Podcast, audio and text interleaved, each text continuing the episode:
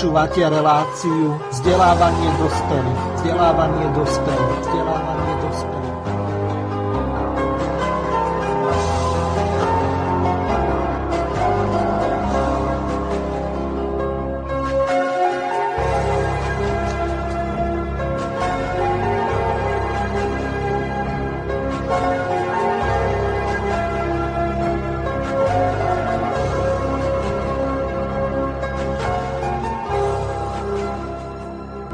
próximo. Poslucháčky a vážení poslucháči, vítame vás pri počúvaní ďalšej historickej relácie Vzdelávanie pre dospelých, tentokrát opäť s našim pravidelným hostom na dejepisné témy, historikom magistrom Ivanom Luliakom. Tak ako bolo avizované v programe, v dnešnej relácii si pripomenieme, hoci s miernym oneskorením, 79. výročie tzv. bleskovej vojny, ktorú začalo hitlerovské Nemecko proti sovietskému zväzu dňa 22. júna 1941. V relácii sa zameriame aj na udalosti, ktoré predchádzali tzv. Blitzkriegu, pretože najmä v Európskom parlamente dochádza k prepisovaniu historických udalostí, či skôr k veľmi účelovej a neobjektívnej až oživej dezinterpretácii. V zmysle starorímskej zásady repetitorium mater studioro si pripomenieme tieto udalosti najmä pre mladšiu generáciu, ktorá sa tieto historické udalosti neučila objektívne v škole. Tak ako sme sa ich učili my na katedra histórie dvoch univerzít. Tak sa prosím pokojne usadte a venujte a venujte dostatočnú pozornosť tejto. Verím tomu, že zaujímavej a poučnej relácii, ktorou vás bude sprevádzať nielen historik, ale najmä moderátor a zvukový technik slobodného vysielača, magister Miroslav Hazucha. Takže e, vítam e, naživo pána Ivana Luriaka. Ahoj, Ivko. Ďakujem za pozvanie do Slobodného vysielača e, a prajem príjemné počúvanie všetkým poslucháčom Slobodného vysielača na pomerne aktuálnu tému ohľadom prepisovania svetových, ale aj našich dejín, k ktorým sa časom dostaneme.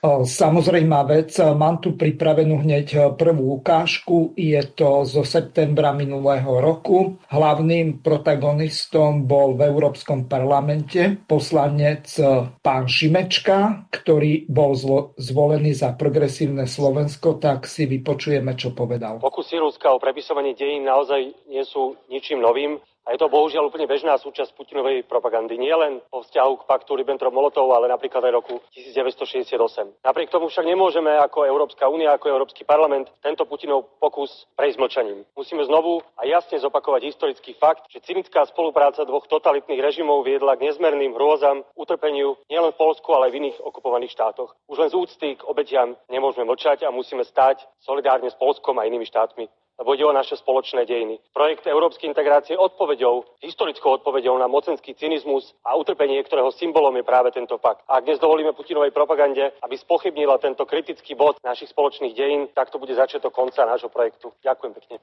No Ivuko, čo na to hovoríš, pretože Šimečka junior, on má dobré vzdelanie západných univerzít. Starý Šimečka, ktorý dlhý čas bol myslím jeho starého otca, popredným členom komunistickej strany, potom obrátil kabát, tuším, že v 68. a potom sa z neho stal významný disident. No a jeho syn, tak a otec tohoto nášho europoslanca, tuším, že sa volá Martin, tak ten to nejako veľmi dobre otáča na tú prozápadnú nôtu a podstate deformuje či kriví alebo dezinterpretuje tie dejiny takým spôsobom, že mne sa dubkom stávajú vlasy. Čo ty na to hovoríš? Tak e, veľa, čítal som veľa e, názvov. ešte e, dôležitá vec, vítaj v štvavom putinovskom propagandistickom rádiu, lebo to, čo budeme tu hovoriť, tak to je diametrálne odlišné od toho, čo učia západné univerzity. Tak, aby som povedal na začiatok, tak začnem tak z toho sprostriedku, čo si naznačil, západné univerzity ako keby neopustil ten zastaralý duch studenej vojny vojny, keď na západných univerzitách v antikomunizmu a antisovietizmu história ohýbala všelijakými spôsobmi. Ohýbali sa dejiny, či to boli oktobrovej revolúcie, či to bolo paktu Molotov-Ribbentrop, výsledkov druhej svetovej vojny, dôležitosti Sovietskeho zväzu v, v, v udalostiach najväčšej vojny sveta, tej druhej svetovej vojny a zároveň aj úspechov Sovietskeho zväzu po vojne, vyslanie prvého človeka do vesmíru, vesmírny program a tak ďalej. Takže tu si ja nerobím nejaké veľké ilúzie. Nechcem povedať, že by americké univerzity bolo, boli zlé ale americké univerzity tendenčne upravujú historiografiu, čo sú výsledkom aj Amer- práce popredných amerických historikov. Keď si tak predstavíme napríklad Johnsonové dejiny 20. storočia alebo Hartové dejiny druhej svetovej vojny, tam tu vidíme naj najvýraznejšie, ale vidíme to aj v súčasnej hviezdy e, západnej historiografie e, Schneiderovej práce, kde kde e, síce zistíme, keď čítame, že to je na prvý pohľad pekne napísané, múdro napísané, tak to vidí ako obyčajný čitateľ, ale keď to číta niekto, kto už má nejaké vzdelanie v obore história, prešiel eh, v prvom ročníku historickým proseminárom, kde mu, v podstate to si zažil aj ty, Mirko, kde nám vtlkali do hlavy eh, všetci naši pedagógovia, že keď chceme písať o dejinách nejakej krajiny tá, alebo nejakého obdobia, musíme v prvom rade poznať reč, musíme poznať pramene, musíme vedieť členiť pramene a musíme vedieť nájsť aj vhodnú literatúru. Ale ak si pozrieme napríklad e, práce amerických historikov, či to spomínaný Schneider, alebo napríklad e, Johnson, ten ešte výraznejší, tak zistíme, že o sovietskom zväze vychádzajú z amerických prameňov ministerstva zahraničných vecí. Je to zaujímavé, pretože e, tým pádom nemôžeme takéto diela považovať za objektívne. Ak niekto napíše siahodlú správu o zločinoch Stalina a o druhej svetovej vojne, ako to bol sovietská strana babrala všetko v úvodzovkách, aby si to povedali takým ľudovým jazykom, tak zistujeme jeden podstatný fakt nevychádza zo žiadneho ruského zdroja. Vychádza vyloženie, vyloženie z, z západných e, zdrojov, najmä z amerického ministerstva zahraničných vecí. Trošku e, fundovanejšie s tým vystupuje Timothy Schneider, ktorý do toho zapája už aj polské pramene a ukrajinské, prípadne mierne tendenčne spracované niektoré ruské pramene, ktorými ruskí historici e, pracujú a spolupracujú. Bohužiaľ, keď porovnávame sociálne socialistický knižný trh a ten náš súčasný knižný trh obdobia dejín, ale aj ideologický otázok, zistíme jeden závažný fakt. Ak e, vyčítajú e, typu ľudia pána Šimečku, že tu bola vtedy totalita a vychádzali v práce aj západných odborníkov politológiou v síce malom náklade, ale vychádzali. A keď si zoberieme, že dneska obyčajný človek nemá prístup k prácam napríklad ruských historikov, kde je pra- vydávané práce, ak nie sú protiputinovské, sú takmer nulové, teda úplne nulové, tak zistíme jeden e, závažný fakt. Zistíme, že v tom období socializmu vychádzalo oveľa viac práce západných odborníkov ako v súčasnosti e, historikov ruských. Sice samozrejme je treba povedať, že či to bolo v Sovietskom zväze, ale v Československu boli doplnené komentárom odborníkov, ale vychádzali. Dneska sú v našej spoločnosti ataky na ruských historikov, snaha zakázať niektoré knihy, ktoré vychádzali v alternatívnych vydavateľstvách typu Torden alebo ako konzult. Takže taká je situácia. Čo sa týka pána Šimečku a ten, ten úvodný príspevok, ktorý odznel, tak treba povedať, že pán Šimečka zostáva verný týmto tradíciám, históriu ohýba, e, niektoré fakty zatajuje. Je otázne, či to pán Šimečka vie, alebo či to robí schválne, alebo že či je fakt taký nezdelený a nevie. Ja myslím to prvé, že vie, o čom hovorí, ale že tendenčne históriu ohýba. Skrátka zamočuje, e, zamočuje niektoré fakty, ktoré viedli k paktu Molotov-Ribbentrop, spomínali sme to v niektorých aj reláciách predošlých, s tým, že e, na všetko používa jednoduchú primitívnu definíciu pre jednoduchých ľudí a to je to, že vlastne paktom Molotov-Ribbentrop podpísali dohodu dva, dva totalitné režimy. Čo k tomu viedlo, to pán Šimečka nespomína. Pán Šimečka mm. rozpráva, ak sa ruskí historici snažia toto objektívne skúmať, snažia sa ukázať svoje pohľady, svoje výsledky výskumov, tak vtedy pán Šimečka to jednoducho odôvodní ďalšou jednoduchou vetou, že vlastne to je Putinová propaganda. Takže bohužiaľ dostali sa do záveru, keď historiografia, ktorú keď si nazval Tukidides prostitútkou mocných, sa dostáva opäť na tieto pozície. Znamená to, že slúži určitým záujmom historiografia, že mocným, že vierolomne sa zatajujú určité fakty a ak ruská strana a ruskí historici na tieto fakty upozorňujú, tak sa jednoducho použije primitívny výraz propaganda. Nikdy pán Šimečka nepovedal o tom, že k paktu Molotov-Ribbentrop viedla siahodlá snaha e, sovietského komisariatu zahraničných vecí, či to bol ľudový komisár Litvinov alebo potom Molotov, ich zástupcov, či to bol najmä najaktívnejší bol e, diplomat, prvý námestník Suric, ktorý navrhoval stretnutia anglickému ministerstvu zahraničných vecí a francúzskému ministerstvu zahraničných vecí. Ehm, e, sovietská vláda apelovala na polského, e, polského veľvyslanca Grzibovského, ktorému predkladali informácie, že, že vedia o tom, že sa chystá útok na Polsko a že, že či by polská vláda nebola schopná, ochotná e, postupovať so sovietským zväzom a západnými spojencami spoločne v boji proti hitlerovskému Nemecku.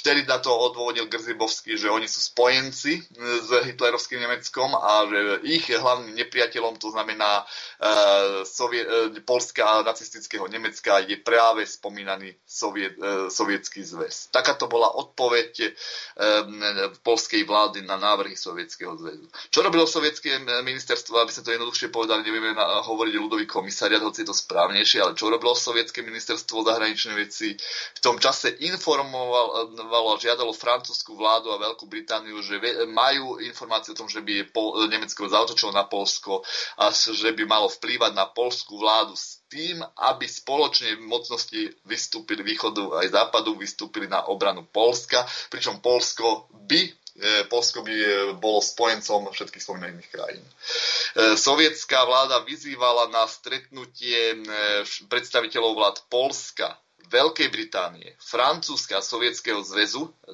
navrhovali ktorúkoľvek miesto, ktoré by vybrali e, západní partnery, mohol by to byť Londýn, Paríž, Varšava, ale mohlo by to byť aj pokojne Moskva. Čo urobilo čo sa urobili západní spojenci? Polská vláda a britská vláda neodpovedali vôbec a francúzska vláda dala len akési neoficiálne záruky, že by k tomu v budúcnosti niekedy vlastne mohlo dôjsť.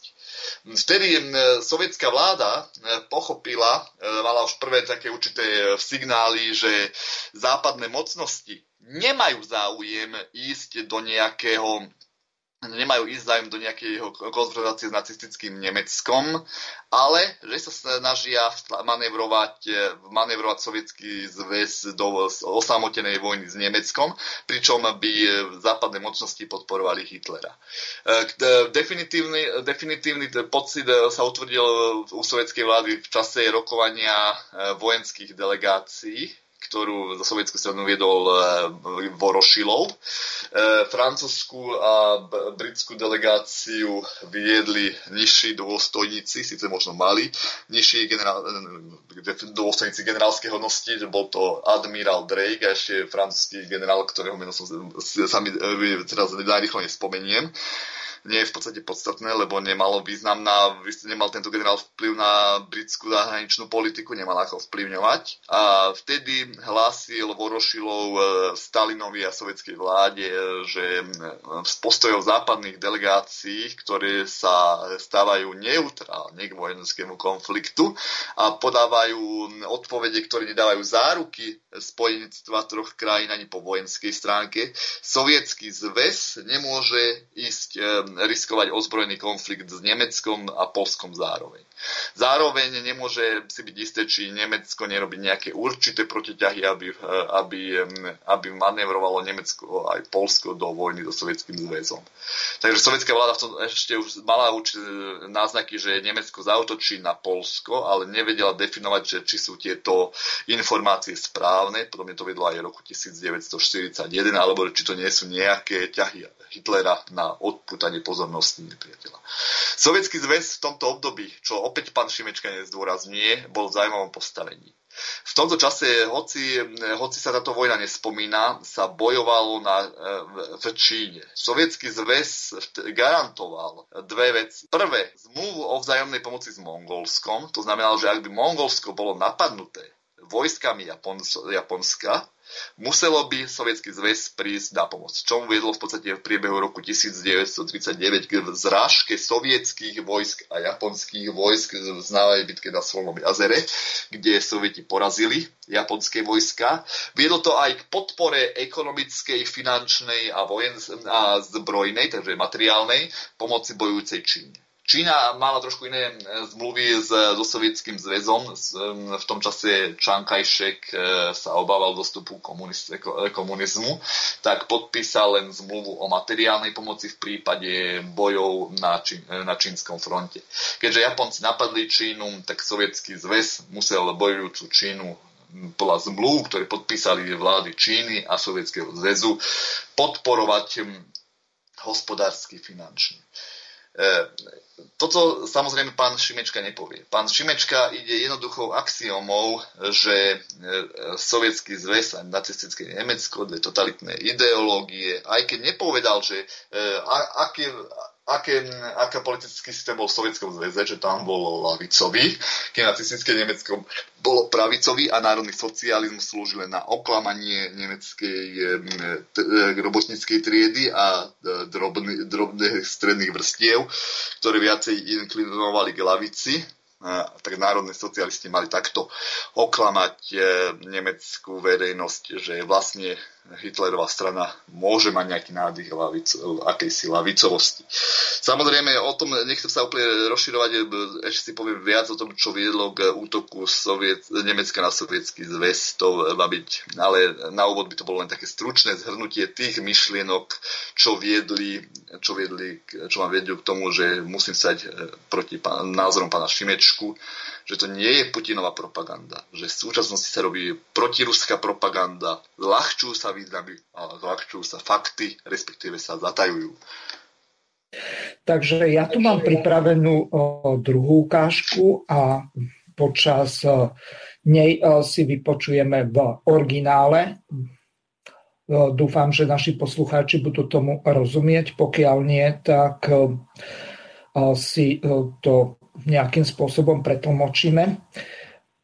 Pri jednom stretnutí medzi čelným predstaviteľom Európskej únie a takisto aj Polska, Donaldom Tuskom a Vladimírom Putinom došlo k zhodov okolností k takej kontroverznej rozprave, ktorú si teraz vypočujeme, pretože zhodov okolností sa týkalo toho paktu Ribbentrop-Molotov, a Putin tam poukázal na pakt, ktorý uzavreli 15. júna 1934, ak si dobre pamätám, Nemci a s Poliakmi. Na polskej strane bol maršal Pilsudský a minister zahraničných vecí, ak si dobre pamätám, Lipsky. Na druhej strane tak bol minister zahraničných vecí Nemecka a samozrejme minister propagandy Goebbels. Takže e, si to ideme vypočuť teraz. Моя позиция здесь однозначна. Пакт Молотова-Риббентропа, и это не должно вызывать удивления в России, так или иначе привел к нападению на Польшу. 1 сентября Польша была атакована Германией, а через две недели с востока войсками сталинской России. Хочу обратить внимание наших уважаемых коллег на то, что пакт Молотова-Риббентропа был последним документом европейской державы Советского Союза с гитлеровской Германией. А до этого было и заключение польско-немецкого соглашения от 1934 года. До этого были двусторонние договоры о ненападении, практически такие же, как пакт Молотова-Риббентропа, на двухсторонней основе с ведущими европейскими державами. До этого, в 1938 году, состоялся, состоялось подписание так называемого Мюнхенского договора, или как его еще называют, Мюнхенского сговора. Обращаю ваше внимание, что после подписания этого договора а, в конце сентября, если мне не изменяет память, через день, через день польское тогдашнее правительство предъявило ультиматум Чехословакии и ввела свои войска в один день вместе с вермахтом на территорию Чехословакии, оккупировав две области Чехословакии. Я сейчас не даю никаких оценок. И я не для этого сюда приехал. Я приехал по приглашению премьер-министра для того, чтобы отдать дань уважения и памяти погибшим во время Второй мировой войны, и воздать должное мужеству и героизму польского народа в борьбе с нацизмом. Но если мы говорим об объективной оценке истории, мы должны понять, что она не имеет одного цвета. Она была многообразной, и ошибок было наделано со многих сторон огромное количество. И все эти действия, так или иначе, создавали условия для начала крупномасштабной агрессии нацистской Германии. Вот над чем мы должны работать, если хотим видеть объективную картину. Дума Российской Федерации, парламент страны осудил пакт Молотова-Риббентропа. Мы вправе ожидать того, чтобы и в других странах которые пошли на сделку с нацистами. Было это тоже сделано, и не на уровне заявлений политических лидеров. Только за освобождение Гданьска отдали свои жизни свыше 53 тысяч солдат и офицеров Красной Армии. В польской земле лежит 600 тысяч моих соотечественников, которые приближали победу над нацизмом. 600 тысяч. А всего из 55 миллионов павших во время Второй мировой войны более половина, более половины – это граждане СССР.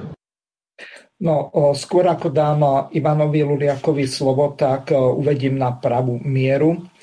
Jednalo sa o pakt Pilsudský Hitler a ministrom zahraničných vecí Polska nebol Lipsky, ale Jozef. Takže Ivko, odovzdávam ti slovo.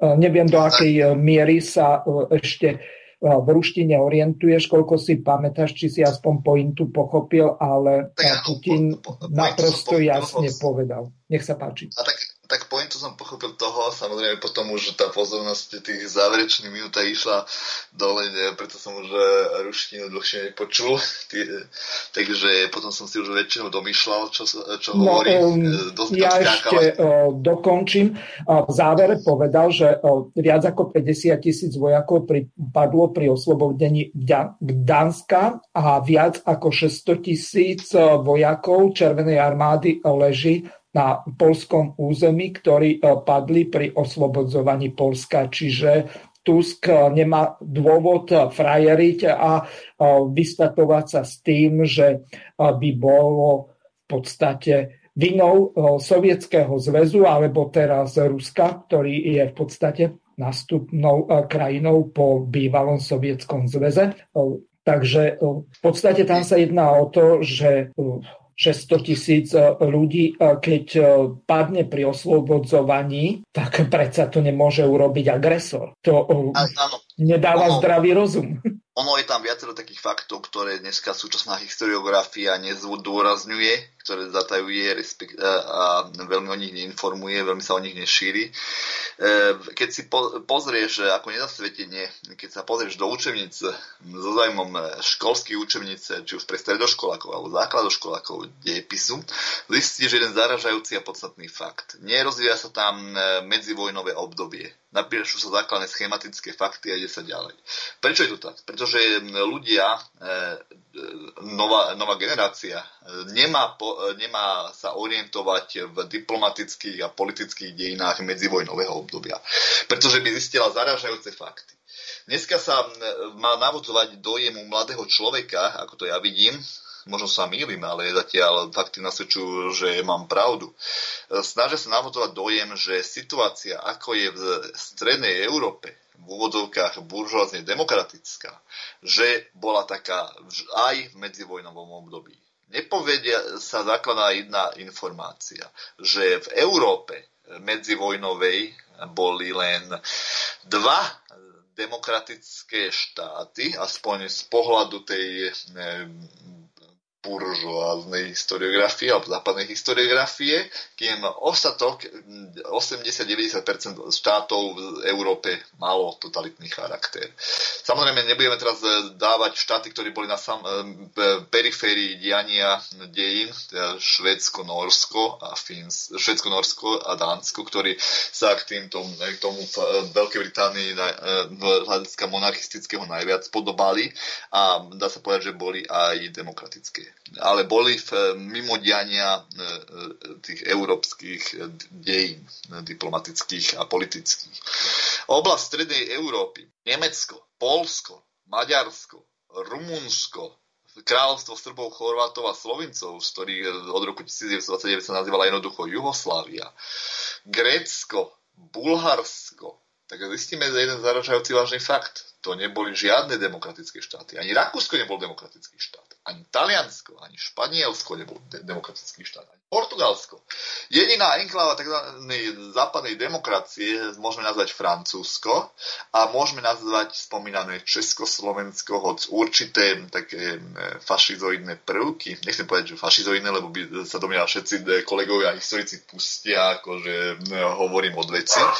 Hoci zákon na ochranu republiky mi pripomína občas Cankovovú diktatúru v Bulharsku, ktoré po atentáte v katedrále v Sofii v 23. roku postupovala rovnako, zavila stanné právo, tak rovnaké to bolo v podstate Československý zákon na ochranu republiky. Uznávali sa demokratické slobody, bol to najdemokratickejší štát v Strednej Európe, no už tu boli aj akési tlaky posúvať to celé doprava. Samozrejme, to by sme odbočili úplne od témy, takže ja budem len vyjadrím sa k tomu, že, že Polsko ako krajina, kde nastúpil v tom čase Pilsucký, po ňom Beck, pojom Bec, neviem, či sa to číta Bec, Bec sa to číta, ale o, ja ťa ešte o, za chvíľu zastavím, neviem, či to o, breše tvoj alebo susedov pes a či sa s tým dá niečo urobiť, ale o, ja o, som ešte neuviedol na pravú mieru niektoré historické fakty. Čiže o, to, kým sa dostali k tomu 14. pardon, 15. júnu 1934, tak o, tomuto ešte o, predchádzalo niekoľko zmluv prvú zmluvu, ktorá bola uzavretá, nechá, ma trošku dopoviem.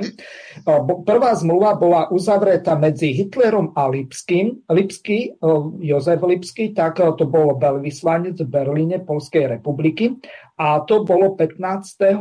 novembra 1933. Čiže Poliaci už ohľadom týchto vyjednávaní tak mali uzavretých niekoľko zmluv. Ďalšia zmluva bola uzavretá 26.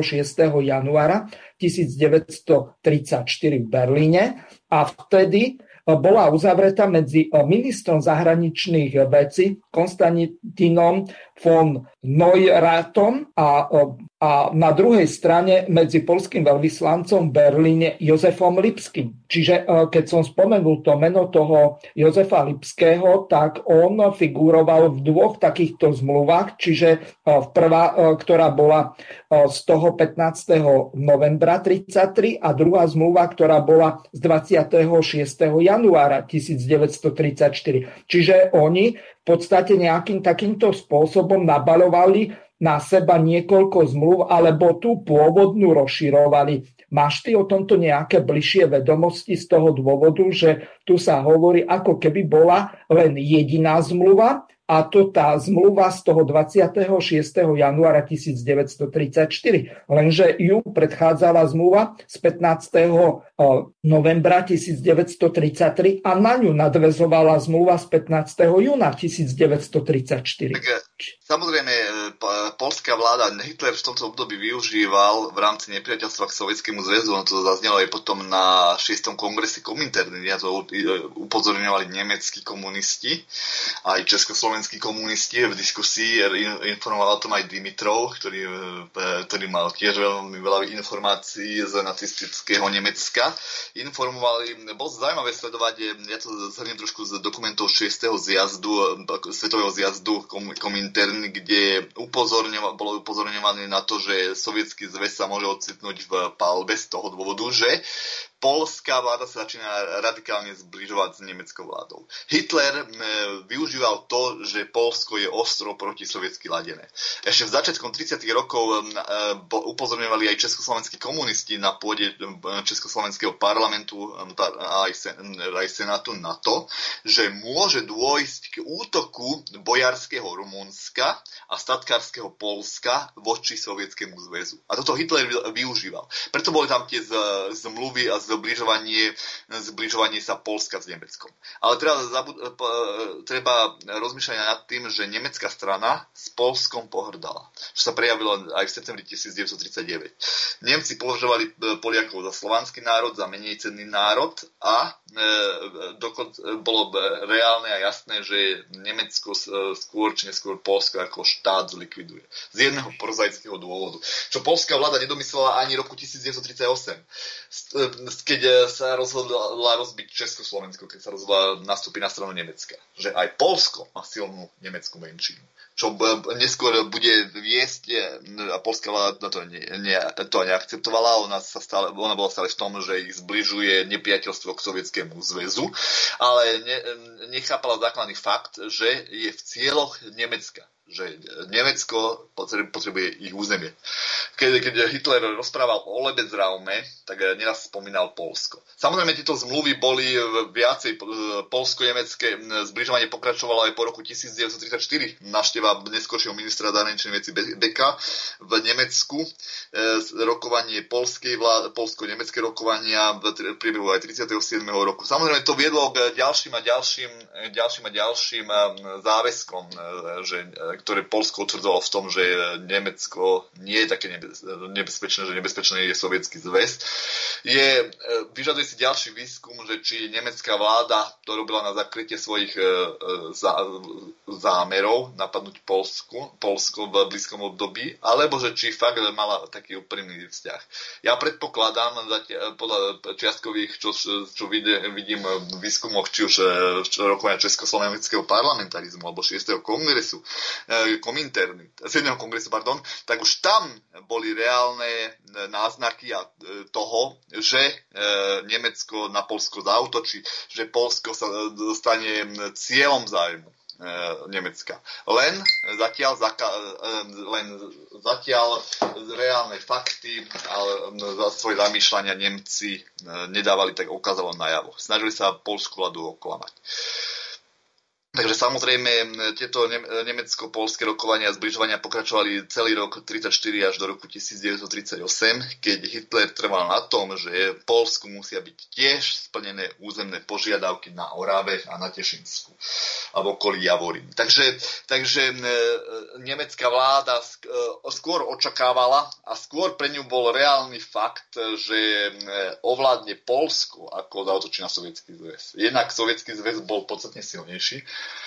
ako statkárske Polsko. Jednak ešte Nemecko v priebehu roku 1939 a 1940 si netrúflo zautočiť na sovietský zväz. Nevedeli, ako, aký postoj budú mať krajiny napríklad ako e, e, Juhoslávia. Nevedeli, ako, síce bola menšia, ale aj to bolo stále osina. Nevedeli, ako zareaguje Taliansko, ktoré bojovalo v, v Grécku v priebehu roku 4041 a hrozilo tam Talianom veľký, veľká blamáž keď do, Gréci dokonca zautočili na talianské do, územia, dobité územia predošlý rok v Albánsku. Takže preto sa tá vojna so Sovietským zväzom oddialovala. E, Nemecko malo určitý rešpekt pred Sovietským zväzom už v medzivojnovom období, aj keď Soviet, aj pred, krátko pred ich vlastnou vojnou, hoci v tom čase ešte Sovietský zväz prechádzal určitou vojenskou krízou, plus mal rozdelené armády na dvoch frontoch. Počujeme sa, alebo... Áno, ja te počujem ťa, ja te počujem. Mhm. Dobre, takže keď sa vrátime k tomu, čo je nosnou témou dnešnej relácie, tak máme prvú polhodinku za sebou. Mohli by sme sa nejako tak okrajovo dotknúť toho 1. septembra 1939, kedy Nemecko porušilo tzv. ochrannú zmluvu a napadlo toho, koho malo v podstate chrániť, čiže Polskú republiku, Pilsudského, hoci Pilsudský už tuším vtedy už nebol medzi živými, podobne ako Hlinka napríklad. Ale um, toto nie je až tak podstatné. Podstatné je to, že Zmluvy e, sa porušovali ako na bežiacom páse. To znamená, že uzavrú ochranu zmluvu, uzavrú zmluvu o zájomnej pomoci a pritom toho, koho majú chrániť, tak e, bezhlavo napadnú a pritom, čo je ešte paradoxom, tak Poliaci sa prikláňajú na tú nemeckú stranu a ešte útočia po e, Sovietskom zväze a teraz po Ruskej federácii, ako keby oni boli agresormi. A toto je pre mňa veľmi zarážajúce z viacerých dôvodov. No a ešte jednu veľmi dôležitú vec som síce pred reláciou tebe povedal, ale nepovedal som to našim poslucháčom. V septembri 1000, pardon, 2019, to znamená minulý rok, pred zhruba 9-10 mesiacmi, tak bolo pomerne veľké cvičenie na hraniciach Tadžikistánu a Afganistanu tzv. Šangajského paktu alebo Šangajskej organizácie pre spoluprácu. Bolo tam obrovské cvičenie 128 tisíc vojakov Číny, Pakistanu, Indie, Ruskej federácie a ostatných krajín spoločenstva nezávislých štátov, čiže okrem krajín ako sú napríklad Gruzínsko, Ukrajina a 5 pobalských republik, tak takmer všetky ostatné, tých zostávajúcich 10 krajín, tak tvoria spoločenstvo nezávislých štátov a oni sa zúčastňujú na takýchto cvičeniach. Čiže aj keď niektoré krajiny, ako napríklad Bielorusko, nie je členom Šangajského paktu, ale je členom paktu spoločenstva nezávislých štátov, ktorý vznikol v roku 1992, čiže bezprostredne po rozpade Sovietskeho zväzu. Ja som o tomto písal jeden článok pre Zemavek, tak odporúčam ho prečítať si, alebo eventuálne, pokiaľ ma niekto pozve do relácie, tak by sme mohli o tomto diskutovať len zatiaľ. Ja neviem, že kto má vôbec o tomto nejaké informácie. Takže tá naľakanosť Európskej únie a ostatných členských štátov, ktoré dohromady majú asi 900 miliónov a len samotné štáty ako Čína, India, Pakistan, Ruská federácia a tých zhruba 10 krajín spoločenstva nezávislých štátov tvoria viac ako 3 miliardy. Takže keď my pošleme povedzme na tie pobalské hranice s Ruskou federáciou 150 vojakov, tak oni tam akože majú 3 miliardy nastrašiť. To mi prípada dobre strelené, ale pokračuj. Tak e, samozrejme, slovenská armáda nie, nie je schopná nevystrašiť, keď si chodil taký vtip, že aký je rozdiel medzi slovenskou, ruskou a americkou armádou. Žiadne, všetky 303 hodiny v Bratislave. Takže ono e, je mierne nemiestné a vtipné sa domnievať, že naša slovenská armáda dokáže tých pár ľudí na ruských hraniciach, čo si blbnú odstrašiť ruské vojska, to by museli fakt umrieť od smiechu, aby dokázali sa vojensky uplatniť.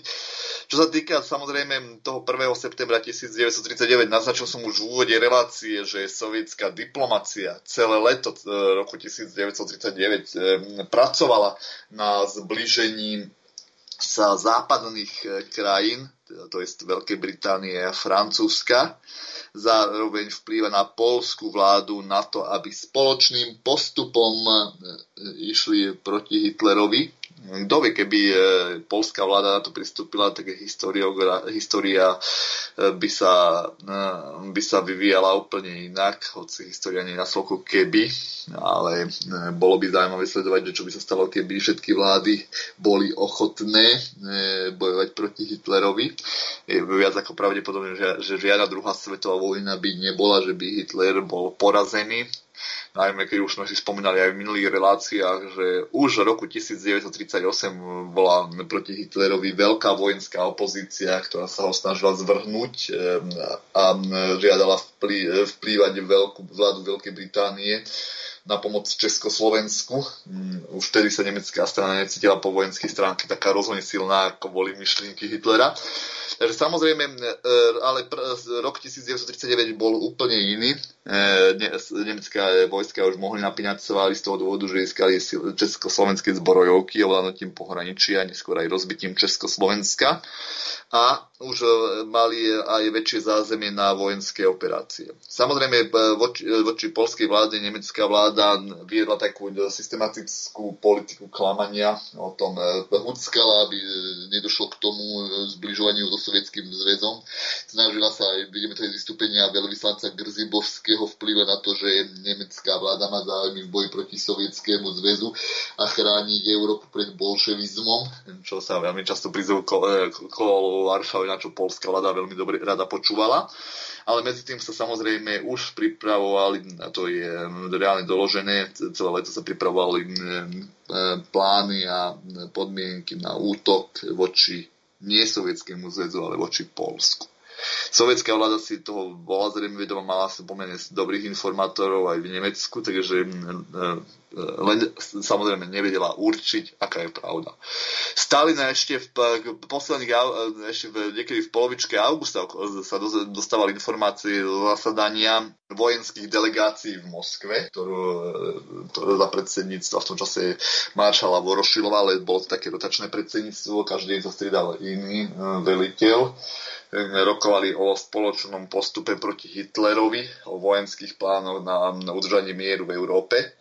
Tam západné vlády sa obávali a Vorošilo to tak, Vorošilo to tak aj interpretoval Stalinovi, že je tam veľká obava západných vlád a je, že západné vlády nechajú sovietský zväz, ak by vojensky vystúpil proti Nemecku, ho nechajú na, na sovietský zväz na holičkách.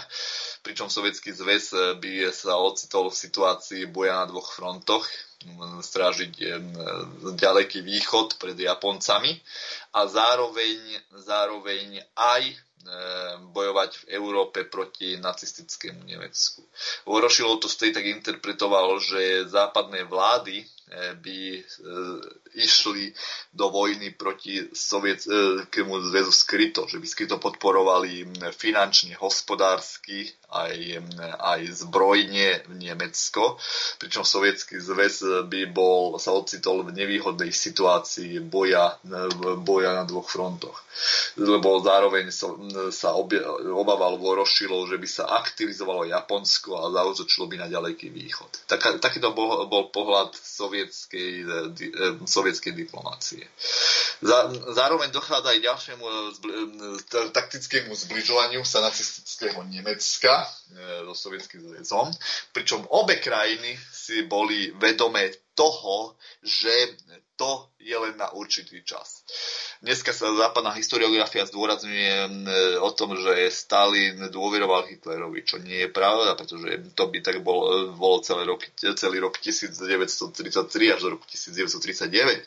Západná historiografia už sa nezaoberá tým, že Stalin mal nedôverný hodný postoj k, k Hitlerovi, vedel, ako sa správa k nemeckej komunistickej strane, poznal Ernsta Tellmana, poznal Wilhelma Pika, bol informovaný o situácii v nacistickom Nemecku vedela, ako sa tam správajú ako komunistom. Takže Stalin nebol taký hlúpy, aby nevedel to, že e, je to e, len určitý diplomatický záväzok k tomu, aby aby, aby obe strany oddialili vojnu. Uvedomoval si to aj Hitler, uvedomoval si to aj Stalin. Stalin bol ešte nevýhodnejší v postavení, e, že e, musel držať vojen, silnú vojensk, vojenské zväzky na východe Sovietskeho zväzu. Hitler bol v nevýho, bol nevýhode, že nevedel, ako zareaguje, nevedel, ako zareaguje Veľká Británia a momentálne Francúzsko, Belgicko Holandsko a zároveň aj Norsko a Dánsko sa zdali pre Hitlera bezpečnejšie na útok, ako hneď zautočiť na sovietský zväz. Nie, nie kvôli tomu, že by sa obával toho, že by Veľká Británia a Francúzsko nejak aktívne vystupovali na obranu Sovietskeho zväzu. Hitler si uvedomoval, že už po útoku na Polsko od roku 1939 Veľká Británia a Francúzsko vojnu vyhlásili formálne že, e, že aj keď vyhlásili vojnu, tak e, nedošlo k žiadnym vojenským operáciám, hoci Hitler sa obával toho, že by západné mocnosti vpadli do západného Nemecka a že by tam, e, že by tam prinútili Hitlera kapitulovať čo z toho mal Hitler veľké obavy. Ale keď zistil, že, že v priebehu prvých týždňov sa nič nedieje, že Veľká Británia a Francúzsko len mobilizovali, ale neodhodlali sa na útok proti, proti Nemecku, tak vtedy už Hitler vedel, že nebezpečenstvo z tejto strany nehrozí. Zároveň ešte Hitler nemal na to takú moc, aby mohol, nemal ani zázemie nemal ani vojenské prostriedky, nemal ani financie na to, aby zautočil na sovietský zväz. Situácia v tomto období bola iná. Tak e, to, sovietský zväz naopak e, ústami Stalina na, na 18. zjazde e, komunistickej strany bolševikov Ruska roku, na jeseň roku 1939 prizvukoval, že zmluva s nacistickým Nemeckom nie je zmluva trvalá, ale že sovietský zväz musí plne prejsť z mierovej výroby na vojnovú výrobu, aby sa dokázal brá- systematicky brániť. S tým, že Sovietský zväz ešte mal iný zásadný hospodársky problém, že musel podporovať bojujúcu Čínu. To nie je jednoduché teraz dávať zbrojnú techniku do Číny a očakávať, že každým dňom vpadne eh, Hitler do krajiny. Eh, to viedlo to viedlo k veľkým množstvom ťažkostí aj v sovietskom hospodárstve, ktoré postupne muselo prejsť z mierovej výroby, napríklad z výroby kombajnov a traktorov na výrobu tankov, na výroby zbrojnej techniky, na výrobu lietadiel, na výrobu e, gulometov, útočných pušiek a podobne. E, sovietská armáda musela byť dôkladne pred vpádom do Nemecka, do Sovietskeho zväzu e, dôkladne vyzbrojená. Sovietský zväz očakával podľa materiálov z jazdu, že Nemecko zautočí až v priebehu roku, do roku 1942, že nebude riskovať vojnu na dvoch frontoch, že sa to už raz Nemcom v prvej vojne vypomstilo. Takže samozrejme je veľmi ťažké a náročné e, e, rozoberať v tak krátkom čase o, hospodárskej situácii Sovietskeho zväzu a hospodárskej situácii Nemecka, o dôvodoch, prečo sa nezautočilo na, na Sovietský zväz, aké to malo dôsledky a kam to viedlo. Samozrejme treba povedať aj to, čo odznelo v, v úvode relácie, vrátim sa ešte trošku na začiatok, čo pán Šimečka interpretoval ako pakt Molotov-Ribbentrop, rozdelenie Polska. Treba povedať, že sovietský zväz nezískal nejak polské územie. Sovietský zväz získal územie, ktoré reálne patrilo Bielorusku a časti Ukrajiny. To znamená, že, e, že nie je pravda, že by Polsko bolo rozdelené. Polsko len sa vráti, e, sovietský zväz sa vrátil len tam, k čomu ešte kedysi v prvej polovici 20. rokov určovala kurzunová línia, že, ktorá mala byť akýmsi nárazníkovým pásmom medzi, e, po vojne medzi sovietským zväzom a Polskom že oblasť e, Bieloruska, Ukrajiny prípadne Sovietskému zväzu a iná časť Polska. E, takže treba aj na týmto brať ohľad. E, dneska sa veľmi jednoducho povie, a sovietský zväz si rozdelil s Nemeckom Polsko, dva totalitné režimy. Ale keď sa pozrieme bližšie na mapu, zistíme, že sovietský zväz len obsadil tie územie, kde bola početnejšia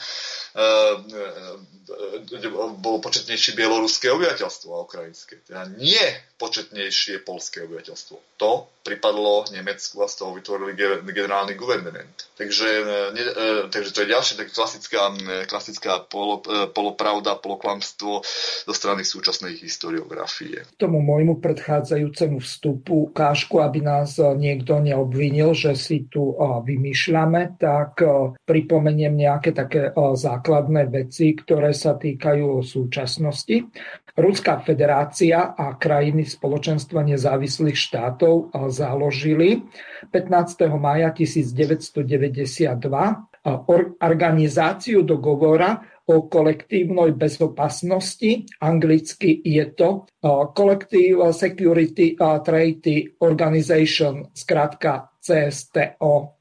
Čiže to je pakt, ktorý funguje dodnes.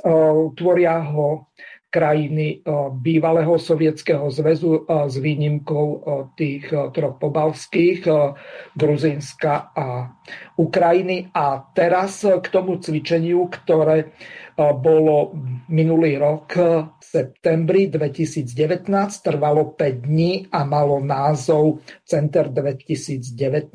Tak to si vypočujeme, že čo tam všetko bolo povedané, aby nás niekto neobvinil, že si tu vymýšľame nejaké propagandistické dristy, aby sme zavádzali našich poslucháčov. Takže bohužiaľ je to v ruštine, trvá to 3 minúty, tak dúfam, že aspoň tí, ktorí rozumejú po rusky, tak budú vedieť, že o čo sa tam jedná a potom to v krátkosti okomentujeme a pôjdeme ďalej на historické удалости. В сентябре на стратегических командно-штабных учениях Центр 2019 этих государств очевидно и был очерчен перечнем стран, которые прислали на учения Центр 2019 свои воинские контингенты. Китай, Пакистан, Индия, Киргизия, Казахстан, Таджикистан и Узбекистан.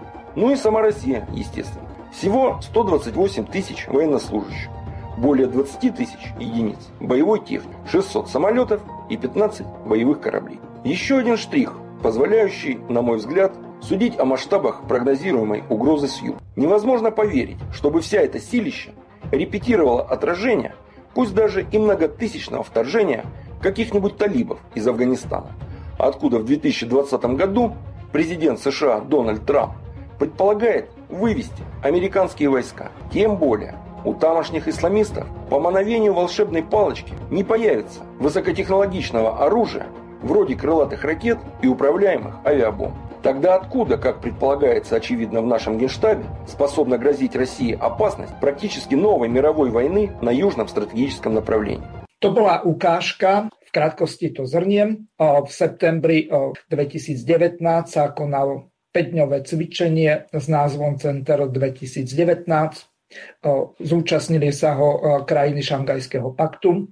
Bolo to cvičenie 128 tisíc vojakov vymenovaných krajín, samozrejme 20 tisíc kusov motorovej leteckej a námornej techniky, z toho 6, 600 bolo lietadiel, potom desiatky vrtulníkov a 15 lodí a samozrejme obrovské množstvo tankov a bojových transportérov.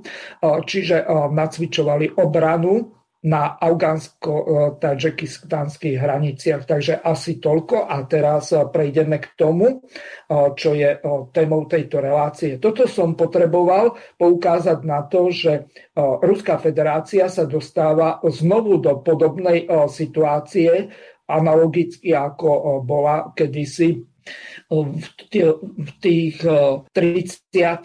rokoch alebo skôr v druhej polovici 30. rokoch v situácii podobnej, že vtedy pre zmenu Nemci sa snažili viesť útočnú vojnu a teraz z krajiny iné. Čiže Ruská federácia v porovnaní s bývalou Varšavskou zmluvou je mnohokrát silnejšia z toho dôvodu, že Sovietský zväz ako jediný mal vtedy jadrové zbranie. Teraz jadrové zbranie majú ďalšie tri krajiny, to znamená India. Čínska ľudová republika a Pakistan, ktorí medzi sebou kooperujú, hoci na vonok to vyzerá tak, že každý každého nenávidí a občas mávajú aj nejaké tie pohraničné konflikty, čo bývalo a zrejme aj bude sa objavovať aj v budúcnosti z toho dôvodu, že rôzne tie teroristické skupiny budú sa snažiť vyprovokovať nejaké takéto vzájomné pohraničné incidenty. Ale to sme trochu odbočili, ale ako analogia je to celkom vhodné, preto som to zaradil do tejto relácii. Nech sa páči, pokračujme ďalej. Ako to vlastne vyzeralo potom v septembri 1939, keď Nemecko napadlo Polsko a porušilo tú ochranu zmluvu. A potom sa dostaneme ďalej k tomu, že keď Polsko prehralo, takže údajne na základe toho paktu Ribbentrop-Molotov, tak Sovietský zväz obsadil to polské územie a okupoval ho. Ako to vlastne bolo? Toto by bolo dobré vysvetliť našim poslucháčom, lebo oni majú v tom zrejme takú predstavu ako Šimečka junior. Áno, keby, ja, sa, ja keď počujem, keď som bol len obyčajný posluchač, ktorý sa neorientuje v historických faktoch, tak by som premyšľal tak, že Polsko bolo rozdelené, bral by som ho v súčasných hraniciach A e, hovoril by som si, že sakra, takže niekde pri Varšave patrila časť Nemecku a druhá časť e, v okolí Varšavy patrila Sovietskému zväzu. Už to je nepresná informácia.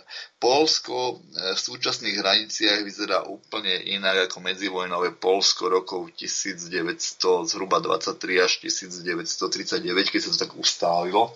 Takže v tomto období Polsko malo úplne iné hranice, Nemecko malo úplne iné hranice, Sovietský zväz mal úplne iné hranice, e, Gdaňsk, Gdaňsk nepatril dokonca dokonca ani Polsku, hoci dneska je to polské územie, bol to slobodné mesto, kde nemal dosah žiadna, žiadna vláda ani nemecká, ani polská, ani sovietská.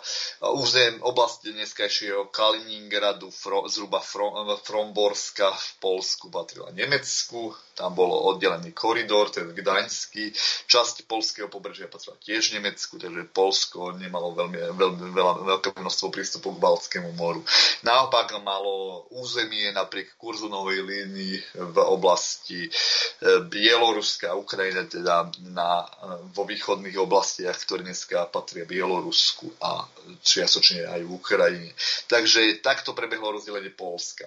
Uh, Ivko, so, Nemecka... tu je, tu je dôležité vysvetliť ešte, ešte našim poslucháčom, že medzi Československou republikou, to znamená pred Mnichovskou, a Ukrajinou, tak e, neboli absolútne žiadne hranice a na dĺžke približne možno 180 alebo 200 kilometrov boli hranice medzi Polskom a Rumunskom. Čiže de facto anexia podkarpatskej Rusy, tak e, to bola e, záležitosťou Ukrajiny alebo skôr Chruščova a týchto ostatných pohlavárov Molotova a spol z toho dôvodu, že oni potrebovali získať toto územie, kde bolo rusínsky alebo takmer rusky hovoriace obyvateľstvo, ktoré akože nebolo integrálnou súčasťou slovenského národa, aj keď na Slovensku je poverne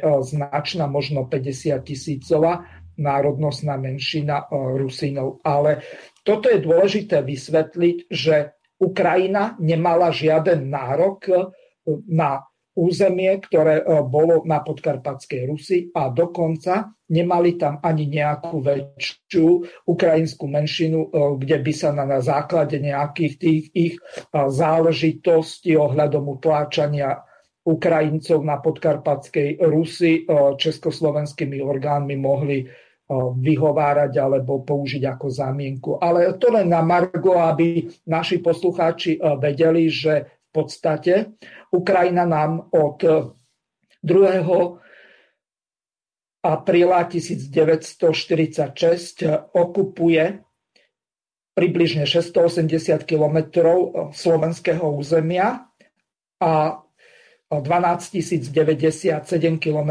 územia podkarpatskej Rusy. Takže nech sa páči, pokračuj ďalej. Keď už hovoríme o nejakej anexii Krymu zo strany Ruskej federácie. Samozrejme, západ je ticho.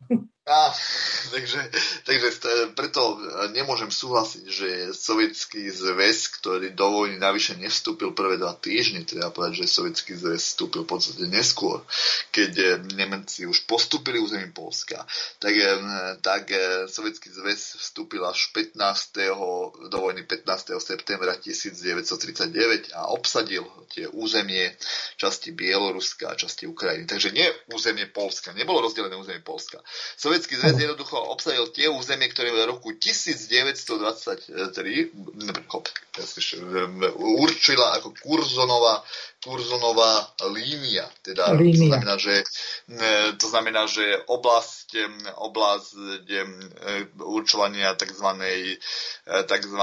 západnej hranice Polska, Polska a tamto územie, keď sa pozrieme na mapu kurzonovej línie, zistíme, že po, že sovietský zväz mal patriť oblasti Vilna, Lvova, Brestu a dokonca sa zvažovalo, že by mohol byť aj Bialystok, hoci nakoniec to pripadlo v Polsku. Takže žiadne také hradavnica mala aj na, na, podľa línie Grodno, Jalovka, Nemirovo, Brest, rieka Buk, Krylovo až k juhozápadnej československej hranici. Takže po, e, to znamená, že sovietský zväz neobsadil polské územie. Polsk, keď sa pozrieme na mapu čo, území, ktoré obsadil sovietský zväz, zistíme, že to bolo na línii Kurzonovej, na Kurzonovej línii. Dokonca ešte aj to sa Imko, tu ťa zastavím. Dobre by bolo našim poslucháčom vysvetliť, ako vznikla Kurzonová línia, odkiaľ pokiaľ siahala a aké to malo uh, dôsledky pre delenie sveta. Takže Kurzonová línia bola, líni, bol, bola podpísaná v Malo to byť ešte podpísané v priebehu roku 1920, ktoré malo byť vyznačené tzv. zelenou farbou. No, boli tri návrhy Sovietskeho zväzu a to a medzi Polskom, tzv Zelená línia mala postupovať podľa Bialystoku, Brestu a oblasti Lvova. Malo to, by, malo to určiť územie, ktoré by malo patriť Polsku a Sovietskému zväzu. Bolo to krátko po sovietsko-polskej vojne, vojne, vojne v 20, začiatkom 20. rokov počas tzv. intervenčných vojen proti Sovietskému zväzu. Bola vytýčená, aby určila medzinárodnou komisiou vedenú lordom Georgeom Nathanielom Kurzonom, ktorá mala určiť sféru vplyvu a pôsobnosti Sovietskeho zväzu a Polska. E, samozrejme, Polsko ju nedodržalo a e, okupovalo e, územie, ktoré mali pripadnúť Sovietskému zväzu. Sovietskému zväzu. O, takto, dobre by bolo... Až Jalská konferencia roku 1945 E, určila, e, ktoré územie majú patriť Sovietskému zväzu a ktoré ľudovému Polsku, ktoré, ktorému hranice sa posunuli na západ. Mhm. Dobre by bolo našim poslucháčom vysvetliť aj to, na základe čoho získal napríklad Sovietský zväz Kráľovec, Königsberg alebo Kaliningrad alebo akokoľvek nazveme e, to mesto, e, pretože oni e, to považujú ako veľmi strategické miesto ruských ozbrojených síl, teraz ako ozbrojených síl Ruskej federácie, aby sme boli presnejší, to znamená súčasných. A aj to je dobre a potrebné vysvetliť našim poslucháčom, že územie, ktoré získala Polská republika, bolo pôvodne územím Pruska a Prusko bolo zakladajúcim alebo zjednotiteľským štátom Nemecka. Čiže pri tom, keď vznikala ako integrálna súčasť nemeckého národa, keď sa tie jednotlivé spolkové republiky alebo skôr kniežatstva dávali dohromady. Čiže tu je dobre vysvetliť, že to územie, kde ktoré teraz prípada Polsku, tak pôvodne bolo pruské územie, čiže de facto nemecké. Áno, dokonca treba povedať, že dneskajšia oblasť Kaliningradu, ktoré patrí e, Ruskej federácii e, nad Polskom, tak aj toto územie patrilo, bol základné, základné, základného Pruska. E, už po prvej svetovej vojne sa snažili na, Paríž, na mierový, počas mierových rokovaní oslabiť moc Nemecka tým, že by tú oblasť Pruska rozbili. To, bol ten, to bol to oddelenie časti tzv. Gdaňským koridorom, časti Polska pripadlo. A e, časti Polska vláda získala, takže ale po roku 1945 definitívne pripadlo e, územie to Pruska medzi dve krajiny, medzi Sovietský zväz, to je tá oblasť Kaliningradu, oblasť Gdaňska, Fromborska, pripadlo zase naopak Polsku. Samozrejme treba dodať, že dlhé roky bolo toto, to, toto oblasť e, nemeckým územím, tu vznikalo, Prus, tu malo za svoju základňu pruské kniežatstvo, neskôr ne, ne, veľkonemecká ríša a, e, a už v priebehu prvej svetovej vojny to bolo brané ako, ako a určitý symbol pruského militarizmu. E, preto, preto bolo jednoznačne dôležité tento pruský militarizmus oslabiť a preto to územie neskôr najprv po prvej svetovej vojne rozdelili k dánskym koridorom a po druhej svetovej vojne rozdelili medzi Sovietský zväz a Polsko. Dobre, e, posunieme sa trošku ďalej. Ako vlastne došlo k tomu napadnutiu Sovietskeho zväzu z toho dôvodu, že už e, máme e, za sebou viac ako hodinu relácie, tak by sme sa mali aj tomu, čo je hlavnou témou dnešnej relácie, dostať a podrobnejšie to rozobrať z toho dôvodu, že tak ako povedal Milan Šimečka alebo Šimečka junior, tak tá história je podľa Európskej únie alebo pri najmenej tých anglosaských a franských štátov, to znamená Francúzsko, Nemecko, Belgicko a ďalšie, ktoré sa radia tým štátom bývalej Veľkej ríše rímskej nemeckého národa. Asi k tomuto nejako bude aj teraz smerovať tejto Európskej únie, ale môžem sa miliť, ja nie som veštec, ale čo je dôležité je to, ako vlastne došlo k tomu napadnutiu Sovietskeho zväzu, pretože podľa toho, ako rôzni historici o tom píšu, tak eh, Sovietský zväz vtedy nebol na vojnu pripravený. On dôveroval tej eh, zmluve eh, Ribbentrop-Molotov. Samotný Stalin tiež veľmi bol prekvapený alebo skôr nedôveroval tajným službám, že nemecké jednotky sa stiahujú na to územie k sovietským hraniciam a že bezprostredná hrozba začiatku vojny je neodvratná. Ako to ty vidíš z historického hľadiska a ako to pravdepodobne bolo podľa toho, čo máš naštudované? Tak, aby som to rozobral. Sovietský zväz nikdy nepochyboval, že skôr či neskôr Nemecko na sovietský zväz zautočí. Len potrebujeme na to určitú materiálnu základňu. To treba povedať ako prvé.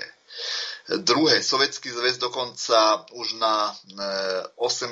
zjazde správne celkom predpovedal termín vpádu nemeckých vojsk do Sovietskeho zväzu. Odhadovali to v ich prejavoch rôzni delegáti, najmä z, toho z vojenských okruhov na rok 1941. Takže sovietské, sovietské, sovietské velenie celku správne odhadlo situáciu. To je ako druhá vec. Znelo to najmä v, pri, v prejave Vorošilova ale aj, ale aj generála armády Žukova. K tomu smerovala aj vojenská hra, ktorá sa dneska nespomína roku 1940, kde boj červených a modrých, znamená vojnová hra, e, útočiace vojska viedol Žukov, mala pripraviť e, sovietskú armádu na to, že ako by sa bránila a postupovala z prípadu útoku na západ opäť je to reálna ukážka toho a opäť eh, na to súčasná historiografia nepoukazuje, že Sovietský zväz očakával túto vojnu. E, tretia vec, ktorá je, e, a to treba povedať, že Sovietský zväz bol vojnou zaskočený, pretože Sovietský zväz sa pripravoval, že by takáto vojna vypukla okolo zhruba marca, apríla 1941. Samozrejme vieme, že nemecké vojska sa zdržali tým, že museli prísť jednak na pomoc, na pomoc Taliansku v oblasti Balkánu. Takže tam, tam sa samozrejme veľmi zdržali. Začali to tajiť ešte aj manévrami eh, proti Veľkej Británii, hoci to sovietská rozviedka správne určila, že takýto útok je nereálny, že by Nemecko zautočilo na, na, na Veľkú Britániu ale zároveň, čo sa sovietská rozviedka mýlila, čo bolo logické, že, že by k tomu nemalo dôjsť, bolo, že neodhľada to, že Nemecko zautočí na sovietský zväz. Samozrejme v tomto sovietský zväz zostal mierne zaskočený. A odpoviem aj prečo. Už som naznačil na začiatku, že sovietský zväz očakával vojnu s Nemeckom, dokonca vedel presne určiť aj rok.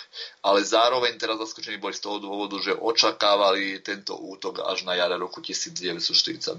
Je samozrejme, že začali e, chodiť plynulé informácie o tom, že e, nemecké vojska sa chystajú zautočiť na sovietský zväz. Bolo to aj z Berlína prichádzala správa, prichádzala aj od Sorgeho. E, samozrejme Stalin mal očakávať, že Sorgeho informácie sú najpresnejšie ale napriek tomu im nedôveroval. Prečo bolo tak? Jednoducho, celý rok 1940 rozviedka e, posielala e, sem tam správy o tom, že Nemecko sa chystá zaučiť na sovietský zväz. Počas celého roku 1940 k ničomu takému nedošlo. Náznaky boli aj roku 1941. Sovietský zväz očakával, že to bude. Ale v apríli, v, v marci, apríli k ničomu opäť nedošlo. Takže Sovietský zväz vedlenie si to posunulo až na jar ďalšieho roku. Pretože jún roku 1941 bol na prípravu vojenského útoku z toho, že už uvedomujem si, že pol roka oplynulo od, od začiatku roka a po, do konca roka chýbalo ďalšieho pol roka, tak v to, sovietské velenie nepokladalo za reálne, že by si Nemecko trúflo na takúto veľkú operáciu v čase, keď jar vrcholila, prichádzalo leto. Tá na toto bol treba dlhšie obdobie už z hľadiska šírich a rozlahlých e, ruských plání, preto sovietský zväz očakával e, útok najneskôr roku 1900, na jar roku 1942. Ďalšia podstatná vec, e, ktorá zapričinila to, že sovietský zväz nebol pripravený na takýto útok, bolo to, že sovietský zväz držal dve veľké frontové línie. To treba zdôrazňovať. Na západe v boji proti nacistickému Nemecku malo pripravené armády, ale zároveň sovietská rozviedka vedela o tom, že nemecká diplomacia pôsobí na Japonsku, aby zautočila proti proti Sovietskému zväzu. A zoberme si, aká bola situácia. Japonsko reálne vyhla, vstúpilo do vojny na svetovom kolbišti až v decembri 1941 po útoku na Pearl Harbor. Takže nikto v tomto období nevedel, ako sa, a najmenej sovietský zväz, ako sa zachová japonská diplomácia. Či sa nechá vtiahnuť Nemeckom do vojny proti Sovietskému zväzu. A ak by stiahli všetky jednotky na západ, tak Sibír a ďal, ďaleký východ by voči japonskému agresorovi zostali nekryté. Z toho dôvodu Sovietský zväz musel počítať s tým, že pôjde o zájomný koordinovaný útok Nemecka a Japonska, zvlášť keď o tom informovali, informovali tie špionážne agentúry, ktorým nemal Stalin veriť to sa opäť nezdôrazňuje súčasnou historiografiou, Stalin mal aj od Sorgeho informáciu, Stalin mal aj informáciu od Červenej kapely a od ďalších, od ďalších v úvodzovkách samých vojakov v poli, že e, nemecká diplomácia sústavne spracováva Japonsku a že Japonska e, sa kladne stáva k takémuto útoku z dôvodu pomstenia sa za porážku roku 1939 pri Solnom jazere. Takže z tohto dôvodu musel sovietské vojenské velenie držať dva veľké fronty jednak na západe proti Nemcom a jednak na východe, kde garantovalo, garantovalo neutralitu Mongol, kde, no, neutralitu, pardon, nenapadnutie Mongolska, takže garantovalo zvrchovanosť Mongolska a zároveň muselo očakávať, že by, že by Japonsko mohlo vpadnúť aj do sovietského. Takáto bola situácia v júni 1940. Samozrejme, teraz netreba povedať to, že, že že e, nemecké vojska hneď vpadli a e, hneď dobili veľké územia. Treba povedať aj to, že sovietská armáda v priebehu júna 1941 e, spomalila postup nemeckej armády. Nebol taký rýchly, ako sa dneska snaží tvrdiť nám západná historiografia. Treba zdôrazniť napríklad, že Brestská pevnosť sa dlhé dva týždne bránila. A čím viazala veľké nemecké síly. To treba zdôrazniť. Treba zdôrazniť, že vojska generál majora Rokosovského podnikla sériu protiútokov voči nemeckej brannej moci a dokonca vpadla aj do, do Polska. Ustúpila v čase, keď hrozilo, že by reálne sa Rokosovského armáda ocitla v obklúčení z nemeckých síl, až vtedy ustúpila. Každé jedno takéto protiútoky, a bolo ich nemálo, treba zdôrazniť, že ich bolo nemálo, viedlo k spomalovaniu nemeckého ťaženia Teraz e, nešlo o to, e, nešlo o to že, že sovietský zväz neúspel. Početnejšie bol slabší v tomto období. Stále prizvukujem, že držali aj východnú, východ, tzv. východnú armádu proti Japonsku. Takže sily neboli také, jednoduché, neboli také jednoduché. Nemecko sa mohlo spoliehať nielen na svoje vojska, ale aj na vojska satelitov, dokonca aj na niektorých dobrovoľníkov z Francúzska, Belgická, Holandska, Luxemburska. Nich sa veľa neprizvukujem vybuchuje. Takže reálne na začiatku veľkej vlastneckej vojny, ako ruské dejiny nazývajú, bojoval jeden sovietský vojak proti nieraz 4-5 nemeckým vojakom, keď to môžeme nazvať takto, pri, takto, takto tabulkovo. Takže nie je možné povedať, že Sovietský zväz je jednoducho podcenil. Sovietský zväz bol v situácii, keď musel brať ohľad na medzinárodnú politickú situáciu a brať aj dôraz na to, že môže viesť k vojne na dvoch frontoch. Preto boli v priebehu roku 1941 aj takéto postupy a takéto rázne postupy nemeckých vojsk až do vnútrosovietského zväzu. Ale treba povedať, že na rozdiel od Francúzska, ktorý kapitulovalo do troch týždňov, čo Nemci očakávali, preto sa, preto Nemecko sa nechalo oklamať vlastným úspechoch, nechalo sa obalamutiť a zautočilo aj na sovietský zväz, však, že, že my do troch týždňov že budeme doma, v Moskve, pardon. E, s tým nemecká propaganda nerozoperovala. Nemecké vojska videli Paríž, videli Oslo, videli, Oslo, videli Kodaň, videli Paríž. E, prečo by nemohli vidieť aj e, prečo by nemohli prečo by nemohli mať aj Moskvu za niekoľko týždňov. Takže samozrejme, samozrejme situácia bola takáto. Nemecko bolo opité úspechom, sovietský zväz dokázal to, čo medzi tým roku 1941 nedokázal nikto iný. Dokázal spomaliť tak nemec, nemecké operácie, tak nemecké ťaženia, že síce sa dostali e, Nemci na dostrel Leningradu, na dostrel Moskvy, dokonca aj do Stalingradu. Ale situácia bola taká, že dostali sa neskoro. Nedostali sa za pár, dní, za pár týždňov, dostali sa za pár mesiacov, čo výrazne spomalilo a, e, operácie a čo e, sovietským vojskám umožnilo sa spoliehať na počasie. V jeseni na blato, ktoré spomalilo vojenské operácie ešte viac a v zime nad kruté mrazy, na ktoré sovietský zväz bol oveľa lepšie pripravený ako nemecké vojska, ktoré pod Moskvou v decembri 1941 bojovali len v ľahkých jesenných uniformách, kým sovietské vojska boli na zimu veľmi vynikajúco pripravení. Samozrejme, to, že sovietský zväz mal E, nemal také sily e, v boji proti e, Hitlerovi, zaprčilo aj to, že Sovietský zväz sa musel spoliehať aj na, na študentov vojenských učilišť, ktoré ešte neplánoval povolať do vojny, ale v prípade ohrozenia Moskvy musel tak urobiť. Takže v bitke pod Moskvou sa neupriamili, nebojovali priamo sovietské vojska, ktoré boli či už povolané, ale aj poslucháči takýchto stredných a vysokých škôl. Takže už to signalizuje, že sovietský zväz nie, že nebol pripravený, ale že os, e, ľud, ľud, ľud, ľudskými zdrojmi v začiatkoch vojny nebol schopný odvrátiť e, vpád nacistického Nemecka.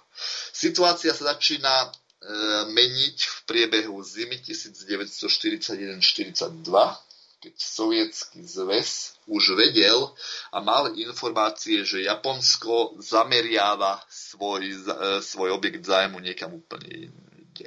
Že japonská, e, že japonská diplomacia sa nenechala vtlačiť do vojny so sovietským zväzom, ale že naopak zameriala svoj e, objekt záujmu juhozápadným, juhovýchodným smerom do Pacifiku, kde sa chcela stretnúť skôr vojensky so Spojenými štátmi americkými, čo, mu, čo môžeme už vidieť aj pri nálete na Pearl Harbor. To vedlo tomu, že že Stalin mohol časť vojenských síl dislokovaných na východe presunúť na západ. To, bolo aj pred, to bola tajná podmienka, ktorú žiadal Žukov od Stalina, že či je schopný mu dodať zálohy a vtedy Moskvu ubráni. Áno, e, Moskva bola ubranená vďaka pri, aj vďaka nielen, e, nielen e, schopnosti generála armády v tom čase Žukova prečítať neme, hru nemecké, ne, a prečítať útoky nemeckých generálov. Žukov bol jeden z najvýznamnejších vojvodcov nielen druhej svetovej vojny, ale celkovo vojenských dejín so schopnosťou predčítať nemecké vpády dopredu schopnosť pred, sa vojvodcom veľmi hodí, dar predvídať, čo vedlo k tomu, že sovietské vojska boli na to pripravené. Vedel zvyťaziť aj pod Moskvou, neskôr ubraniť aj Leningrad a v podstate aj Stalingrad. Takže roku, na prelome rokov 1941-1942 nemecká armáda utrpela najväčšiu poražku a znamenala postupný obrad vo vojne, pretože prvýkrát sa stalo, že Nemecko, ktoré dovtedy bolo víťazné, bolo v bojoch o Moskvu odrazené a zatlačené o niekoľko sto kilometrov naspäť. To sa nikdy vtedy nestalo. Bolo to veľké povzbudenie pre Sovietský zväz. Samozrejme, ešte stále musel Sovietský zväz po, rok počítať s tým, že nevie, ako zareaguje, to už bola tá Stalinová opatrnosť, že nevie, ako zareaguje Japonsko. Preto sa sily presúvali, presúvali postupne a pomaly. To vedlo aj k tomu, že Sovietský zväz naopak zmenil taktiku v, o rok neskôr, eh, aby sme sa aj k tomu dostali stali v prípade Stalingradského frontu, kde e, sovietský zväz e, hral takú e, čudnú hru tzv. vťahovania nepriateľa. Nemeckí dôstojníci si písali do svojich denníkov a nemeckí vojaci, že sovietskí vojaci sú zbabelci, pár výstrelov a ustupujú, čo sovietský zväz nevťahoval. Čujkov, to bol najmä koncept vedenia vojny generála Čujkova, úkoly, úkoly sa nepriateľa, vyčerpať ho dlhými putovaniami po širých ruských stepiach a potom ho v Stalingrade zničiť, takže tam už, už aj keď súčasná historiografia používa termín, že sovietský zväz nemal, e, nemal veľký vplyv na frontoch, už treba povedať, že ustupoval len na jednom fronte, v, teda tom juž, v južnej oblasti, v oblasti stredného frontu a severného Leningradského, tak tam už definitívne situáciu stabilizoval. Nemci sa to snažili veľakrát preraziť, ale neúspeli. Treba to povedať. Treba povedať, že ani sovietské vojska ešte nemali toľko síl, aby obklúčenie Leningradu uvoľnili alebo zatlačili Nemcov na strednom úseku frontu v oblasti okolí Moskvy Takže všetok, všetok, všetok, všetká pozornosť sa upriamila priebehu roku 1942 na, ten, na, na južnú oblasť frontu do okolia Stalingradu. E, je to, e, samozrejme, je otázka druhej svetovej vojny, najmä východného frontu, je e, veľmi náročná. Kopu historikov píše o tom, o nepripravenosti Sovietskeho zväzu. Ja si dovolím zhrnúť takto na záver môjho tohto príspevku len toľko, že príčina dočasných neúspechov sovietských vojsk boli tri základné. Prvý bol, že sovietská armáda bola nepripravená len čiastočne. E, nemala množstvo ľudských zdrojov na tak vedenie operácií proti Nemcom. Nema, e, bola prekvapená v tom, že neočakávala, že v priebehu júna, čo bolo do, do, docela bláznivé, zautočiť na, na, do Ruska, že by vtedy zautočila a zároveň dochádzalo aj k niektorým vážnym chybám vo velení. To, sú, to je prvý, tak, prvý taký dôležitý bod. Druhý dôležitý bod, že sovietský zväz bol pod oveľa silnejším tlakom ako napríklad západné štáty. E, ešte v priebehu roku 1941, 1942 a 1943 do Sovietskeho zväzu smerovalo oveľa viac vojsk ako na západný front. To treba zdôrazňovať. To bolo príčinou vojenských vojenský, vojenský dočasných neúspechov sovietskej armády, ako sme už vtedy pred, predznamenali v príspevku, že sovietské vojska ne, nemali toľko ľudských zdrojov, že jeden vojak bojoval proti piatim nieraz, keby sa to mali priemerne zobrať. A tretie, treba povedať, že aj keď informácie boli presné, museli udržiavať dva fronty definitívny presun e, zdrojov alebo záloh na, vých, na východe, na Sibíri dislokovaný, je ukončený v priebehu roku 1943, kedy definitívne prechádza iniciatíva na stranu sovietských vojsk. Od roku 1943, kde sovietská armáda bola nieraz porazená v bojoch, ale už sa nikdy nestalo to, že by takáto porážka znamenala, že by sovietské vojska boli nutené ustupovať. Naopak prešla iniciatíva na stranu Sovietov a naopak ustupovali už len Nemci. No, Imko, ešte dobre by bolo e, vrátiť sa k niektorým e, pomerne dôležitým veciam, ktoré e, spočívajú v niekoľkých takých základných bodoch. Hm. Sovietský zväz bol v čase, kedy sa prezbrojovala armáda. Druhá taká zásadná vec, ktorú si nespomenul, tak boli čistky dôstojníkov v sovietskej armáde, čiže Stalin vymienial alebo zatváral značnú časť dôstojníkov, voči ktorým nemal dôveru, tak e, dobre by bolo aj k tomuto sa vyjadriť. Ako to ty vidíš z tvojho historického pohľadu? Treba povedať, že Sovietský zväz e, prešiel len určitú etapu svojich dejín od etablovania svojej vlády e, od komunistickej strany, čo znamená, že ako to nazývalo Lenin, novú spoločnosť môžeme budovať len so starými ľuďmi, žijúcimi v predošlých spoločenských zriadeniach s ich chybami a nedostatkami. Keď zoberme si situáciu, že v diplomatickom zbore bo, e, sa musel, mohol aj Lenin, aj Stalin niekedy e, upriamiť na tie ľudské zdroje, ktoré pôsobili aj za ruského cárstva. Treba zdôrazniť, že rovnaká situácia bola aj v bezpečnostnom aparáte. Sovietský zväz zdedil po, po ruskej carskej monarchii tiež rozsiaľ stať či už staníc alebo bezpečnostných zložiek. Opäť nevzniklo z nového. Tu ťa na chvíľu zastavím a urobíme analógiu medzi Slovenskom, ktoré je v podstate polovica z Moskvy. Moskva má viac ako 11 miliónov obyvateľov. A porovnáme to. V tom čase, to znamená pri, po Veľkej oktobrovej socialistickej revolúcii, tak až v podstate do toho roku 1922, tak prebiehala občianská vojna, intervenčné vojny západu, ktoré v podstate pomáhali týmto. A čo je dôležité, je to, že ja som chcel upriamiť pozornosť na tú byrokraciu.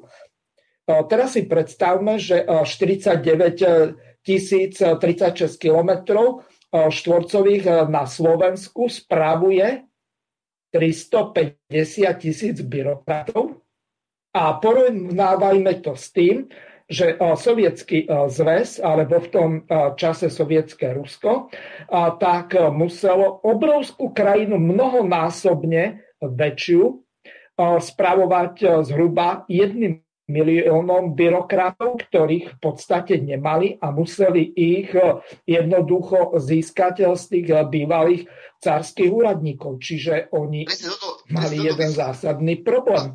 Áno, a to si doberie situáciu, že to bolo aj v prípade vyšších úradníkov, či už policajných úradníkov, alebo vyšších úradníkov e, z, v, oblasti právnej, či už napríklad prokurátorov, súdnych úradníkov. Teraz si zároveň zoberme situáciu, že bezpečnostné zložky, ktoré prišli nové, už budované z obdobia socializmu, boli prevzaté z ľudí, ktoré tvorili či už milície v, v období Prvej svetovej vojny, ktoré nemali skúsenosti. To je rovnaká analogia aj na Československo po roku 1945, keď komunistická strana bola vojnou najviac poškodená, musela prevziať úradníkov, ktorí sa stali komunistami, ale mali zároveň skúsenosti z oblasti práva, ale nemali to presvedčenie komunistické, čo viedlo k veľkému množstvu politických omylov a deformácií. Zároveň bezpečnostný aparát nového sovietového štátu nebol skúsenosti v boji proti vonkajšiemu nepriateľovi, ktorý naopak tieto skúsenosti mal. Pre západnú rozviedku bolo oveľa jednoduchšie nanútiť eh, sovietským bezpečnostným zložkám to, že niekto je zradca revolúcie, ako dokázať e, zo strany sovietských bezpečnostných zložiek opak. Samozrejme, toto ako postupne sa budoval sovietský štát, sa to, e, to postupne okliešťovalo. To znamená, že, že sovietské bezpečnostné zložky už boli schopné napríklad takých 70 80 rokov oveľa pe, o, o, lepšie reagovať na takéto provokácie. Dokázalo oveľa ľahšie zistiť pravdu, ako to bolo napríklad v 20 a 30 rokoch, keď sa bezpečnostné zložky budovali. Takže v tomto období nedochádza, keď si porovnáme sovietskú politickú scénu 30. a 70. rokov a 80. tak zistíme jeden závažný fakt. 30. Ro- 30. rokoch sa dokázalo polovička politbíra vystrieľať, lebo odkiaľ si Stalin dostal informácie, že sú to zradcovia robotickej triedy. Kým v 70. rokoch a 80. rokoch dochádzalo k rovnakým provokačkám, no na druhej strane politický aparát stranicky to nezastihol vôbec. Prečo je toto tak? Jednoducho sovietské bezpečnostné zložky vedeli lepšie, operatívnejšie reagovať voči takýmto provokáciám ako e, sovietské bezpečnostné zložky o 50 rokov skôr. To znamená, že e, toto nepostihlo len vojenský to nepostihlo len vojenský aparát, ale aj stranický aparát. E, koľko členov ktorí, ktorí sa zúčast, komunistických strany, ktorí sa zúčastnilo revolúcie roku 1917 sa nedožilo druhej svetovej vojny, lebo do, došlo k rozsiahlým čistkám. Súčasná historiografia to odôvodňuje totalit, totalitným smerovaním strany a diktatorskými manierami Stalina. Ale skutočnosť je úplne iná. Skutočnosť je taká, že to bola tzv. E, či už psychologická alebo spravodajská vojna voči Sovietskému zväzu, ktorý v tom čase sa formoval. A čo je o, jednoduché, vplývať, e, e, oslabovať, os, oslabovať nepriateľskú krajinu dezinformáciami o určitých ľuďoch, čím sa stranický aparát oslabí a čím sa do danej krajiny, na ktorej sa takto ideologicky pôsobí, vyšle jasný signál, že to nie je bezpečná krajina že to bol hlavný dôvod, prečo vlastne, vlastne e, sovietský zväz e, v rok, 20. a 30. rokoch zasiahla takáto vlna čistiek, ktoré neskôr od, e, od zhruba 60. rokov, 70. a 80. už neboli tak výrazné. Rovnako to môžeme použiť aj, trošku sa vzdialím od témy, aj pre prípad Československa. Ak Československo v priebehu rokov 1948, 1950 až 56 postihla prudká vlna čistiek v stranickom aparáte, aj v bezpečnostnom, v bezpečnostnom aparáte, tak po roku 1956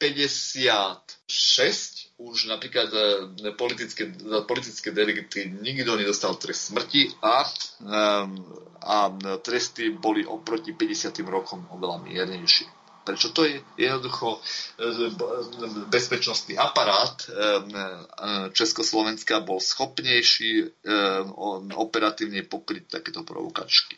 Znamená to, že ak bezpečnostný aparát po roku 1945 v Československu tvorili ľudia, ktorí mali skúsenosti, ich vyšetrovacie skúsenosti a postupy v policajnej práci, boli len náznakom toho, čo zažili sami na vlastnej koži, napríklad nieraz na gestape.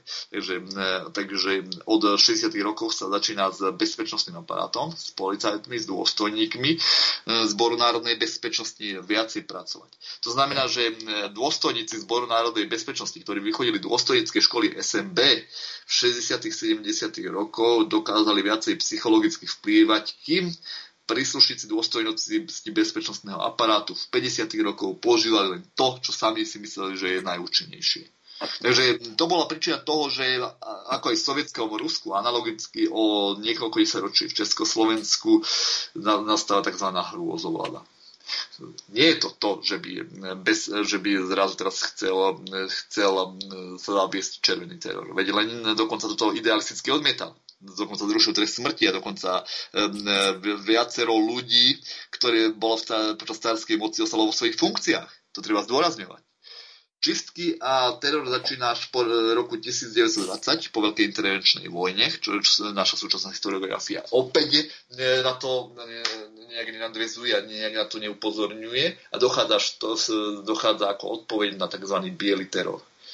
Takže e, je veľmi, je veľmi náročné sa zaoberať e, politickým procesom. Teraz samozrejme nechcem ich nejak, e, nejak ospravedlňovať. Treba povedať, že neraz dochádzalo aj pomstami medzi najbližšími. Ale to je z dejinách bežné za veľkej francúzskej buržoaznej revolúcie, ktoré pre Francúzsku posvetný sviatok 14. júl, tak dochádzalo k rovnakému postupu. Rovnako sa likvidovali aj politicky nepohodlní. To je symbol každej revolúcie. Bohužiaľ je to tak ale zase teraz tvrdiť, že ospievať francúzsku buržoaznú revolúciu a hovoriť, aké to má pre Francúzov veľký význam, lebo do, došlo éru republikanizmu, tak opäť je cestné povedať aj to, že e, e, so, sovietský zväz a dejiny Československa a dejiny Sovietskeho zväzu e, v 40. 50. rokoch v Československu a 20. 30. rokoch, že to bolo obdobie hrôzovlady. Pretože to je neúplná, neúprimná myšlienka.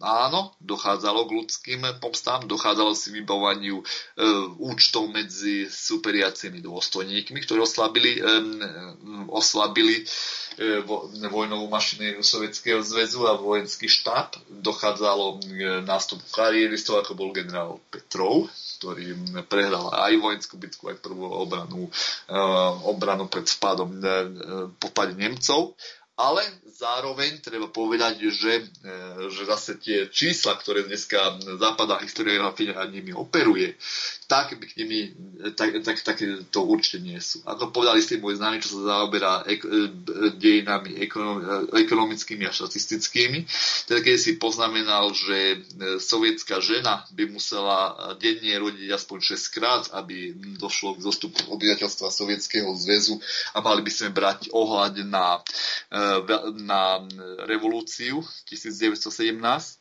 na obdobie intervencie v roku, od roku 1919 až do roku 1923 na obdobie stalinských čistiek na obdobie veľkej vlasteneckej vojny. Takže E, na, e, je veľmi zvláštne tvrdiť, že boli milióny a milióny mŕtvych, pritom brať to len ako akt stalinsk, stalinskej hrôzovlady. Zároveň zabúdať na reálny fakt, že zomrelo veľa ľudí aj počas e, prvej svetovej vojny, počas oktobrovej revolúcie, proti interven, počas intervenčných vojen a počas druhej svetovej vojny. Keby sme mali brať miliónové obete a porovnať ich s obeťami vojen, ktoré postihli sovietský zväz od roku 1917 do roku 1940, tak dneska by v Rusku niekto nemohol žiť. Z jedného podstatného prozaického dôvodu. Jednoducho by tam každý, všetci vymreli. A ruská žena by nes, nemala ani z, z čoho vlastne rodiť nových, nové potomstvo. Ale v 50 60 rokoch, ale treba povedať, že aj v 30 rokoch, keď je v časti tzv. tzv. mierový, nastáva zostup obyvateľstva. Prečo nastáva zostup obyvateľstva? Odpoveď je jednoduchá. Z dôvodu, že pomery sa e, išli e, radikálne k lepšiemu ako to bolo v období cárskeho Ruska. No, ešte by sme sa mali vrátiť k jednej pomerne dôležitej epizóde v tej uh, veľkej vlasteneckej vojne. Uh, Hitler podľa uh, viacerých historikov tak urobil fatálnu chybu, že no, ako z pohľadu jeho neúspechov, že sa rozhodol rozdeliť e, vojska a zautočiť e, na juh, to znamená na ropné polia v oblasti Baku a v ďalších oblastiach, lebo prepočítal sa v jednej veci výroba syntetických pohodných hmot, to znamená najmä syntetického benzínu, tak nebola ani zďaleka schopná pokryť obrovské výdaje a tú obrovskú stepu pre tak veľkú útočnú armádu. To znamená, oni potrebovali aj letecky zásobovať tieto jednotky, pretože železnice v tom čase už boli veľmi vyťažené a samozrejme diverzné akcie boli na železniciach zo strany e, ruských alebo bieloruských alebo ukrajinských partizánov. Takže toto e, bola jedna taká zásadná vec. Čiže skúsme ešte rozobrať otázku pohodných e, hmot, či to z hľadiska toho, ako to rozhodol Hitler, bolo správne, z hľadiska Nemecka, alebo pokiaľ by bol býval postupoval inak, tak by tá vojna možno bola dopadla inak, alebo viac v prospech Nemecka, alebo by sa bola minimálne predložila dlhšie. Tak skúsme rozobrať to rozdelenie a snahu útoku na ropné polia na juhu Sovietskeho zväzu. No tak ale povedzme si otvorene, že nemecká ekonomika tými rozsiahlými vojenskými operáciami, ktoré už trvali niekoľký rok, veľmi trpela. A treba povedať aj to, že Nemci síce mali úspech v Norsku, vo Francúzsku a, a v západnej Európe, ale e, prideli ropy sa im, e, sa im, sa im menšili.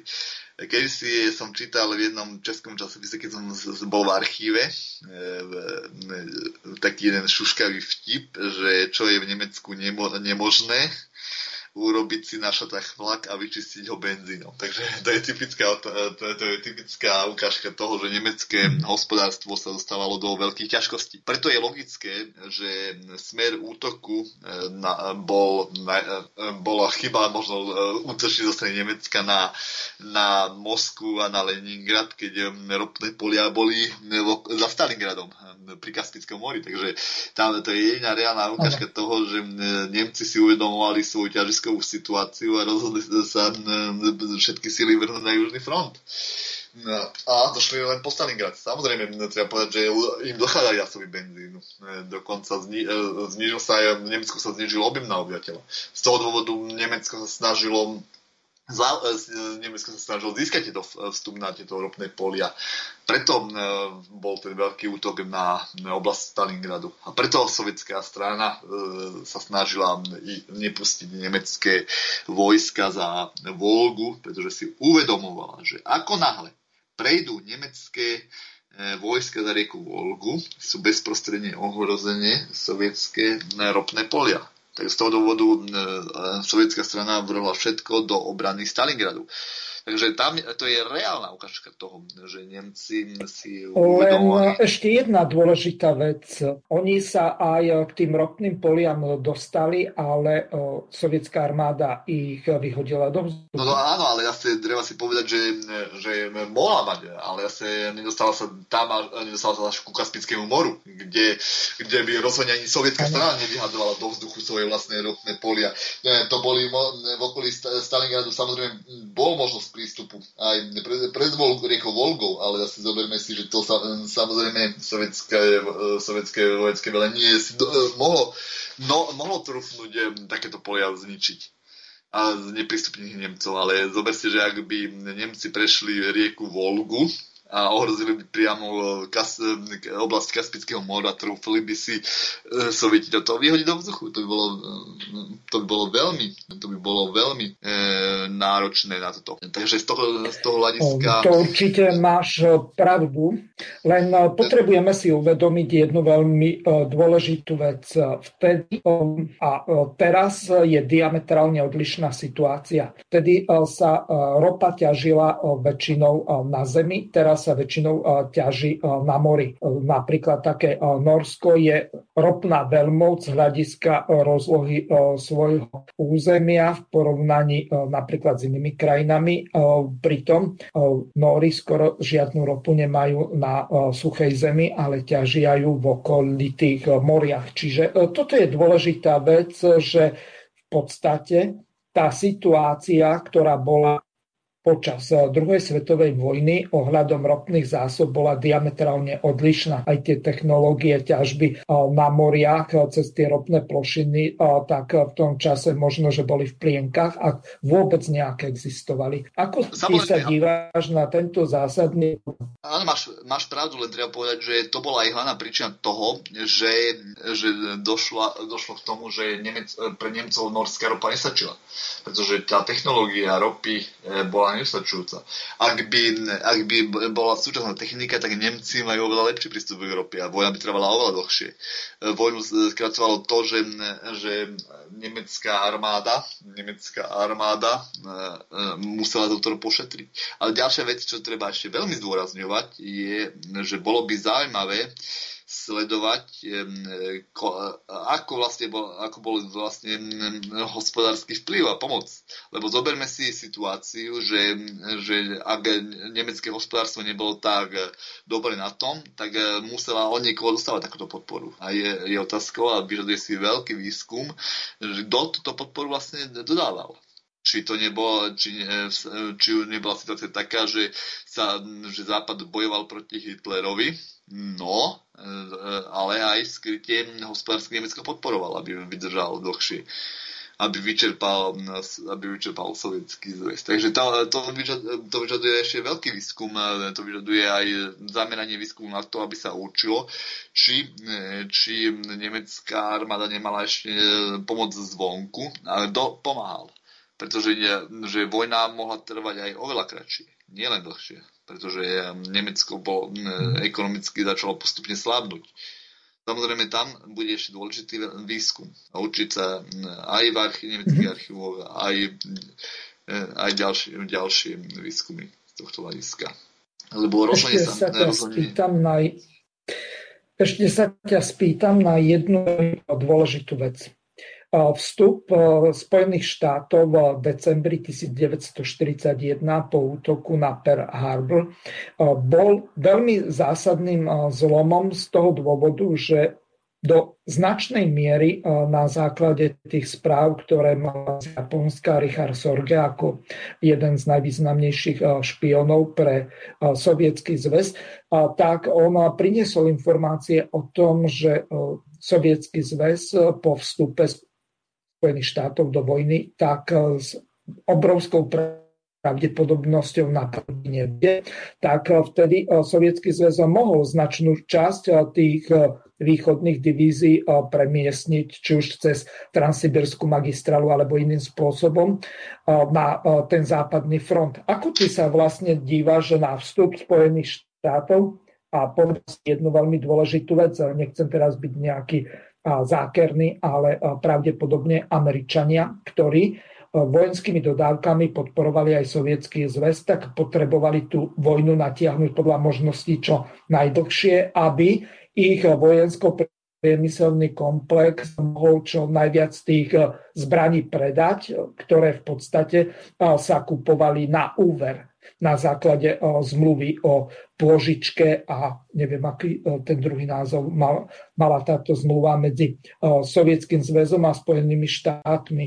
A po skončení vojny tak museli splácať tie vojenské dodávky Spojeným štátom, ktoré chodili zo Spojených štátov, lebo Spojené štáty im poskytovali samozrejme najmä stíhacie lietadla. Takže tomuto by sme sa mohli ešte chvíľu venovať. Ja s tebou súhlasím. Samozrejme, ja dokonca tvrdím, ja si dokonca aj myslím, že, že Američania rovnako podporovali Nemcov, aby vydržali aj, aj v čase, keď sa bojovalo teda určite boli aj takéto vplyvy. Američanom nešlo rázne ukončenie vojny a Američania na tejto vojne zarábali. Ich, ich územie sa nedotkla.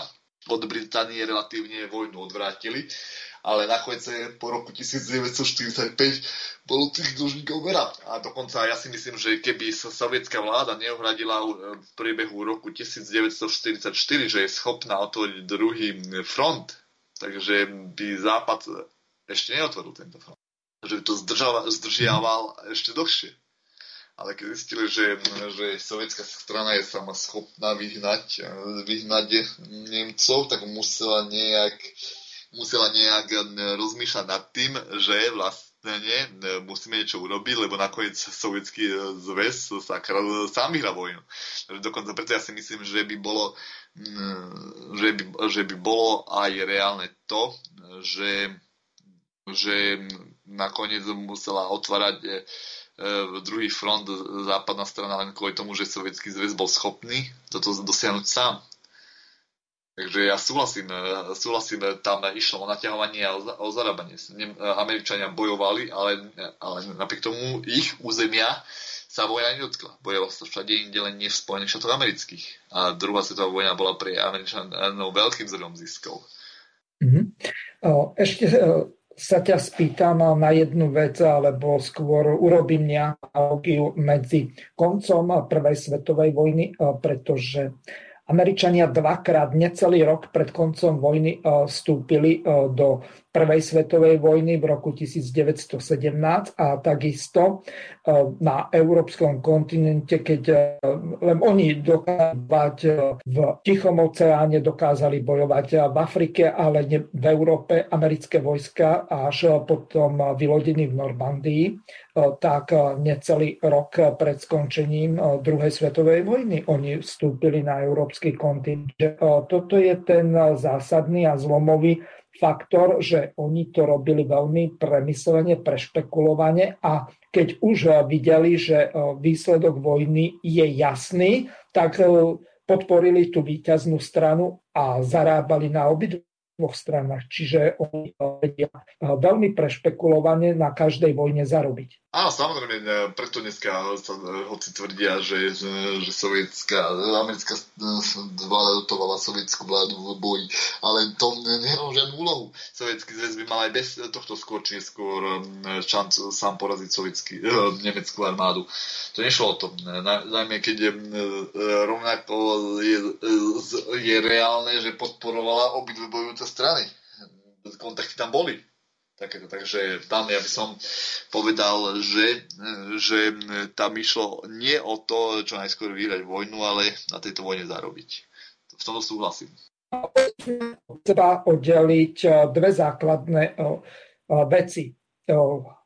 Americký finančný systém, alebo nechcem to nazvať, že by FED priamo, ale skrátka tých bankárov amerických, ktorí v podstate podporávajú od vlády Spojených štátov, pretože FED nepatrí pod vládu Spojených štátov, veď nakoniec toto bolo aj jedným z dôvodov, prečo bol zavraždený John Fitzgerald Kennedy, ktorý chcel zoštátniť FED, ktorý je v podstate finančnou spoločnosťou a ktorá de facto ovplyvňuje celý finančný trh vo svete. Čiže vieme veľmi dobre o tom, že americký finančný systém nie je to isté, čo je vláda Spojených štátov. Čiže tu treba odlíšiť tieto základné faktory, ktoré vstupovali do vojny. Na jednej strane tí, ktorí chceli na tom zarobiť, to znamená americké koncerny a americký finančný systém a na druhej strane rozhodnutia prezidentov Spojených štátov ohľadom postupu vo vojne z toho dôvodu, že sa vystriedali počas vojny dvaja americkí prezidenti.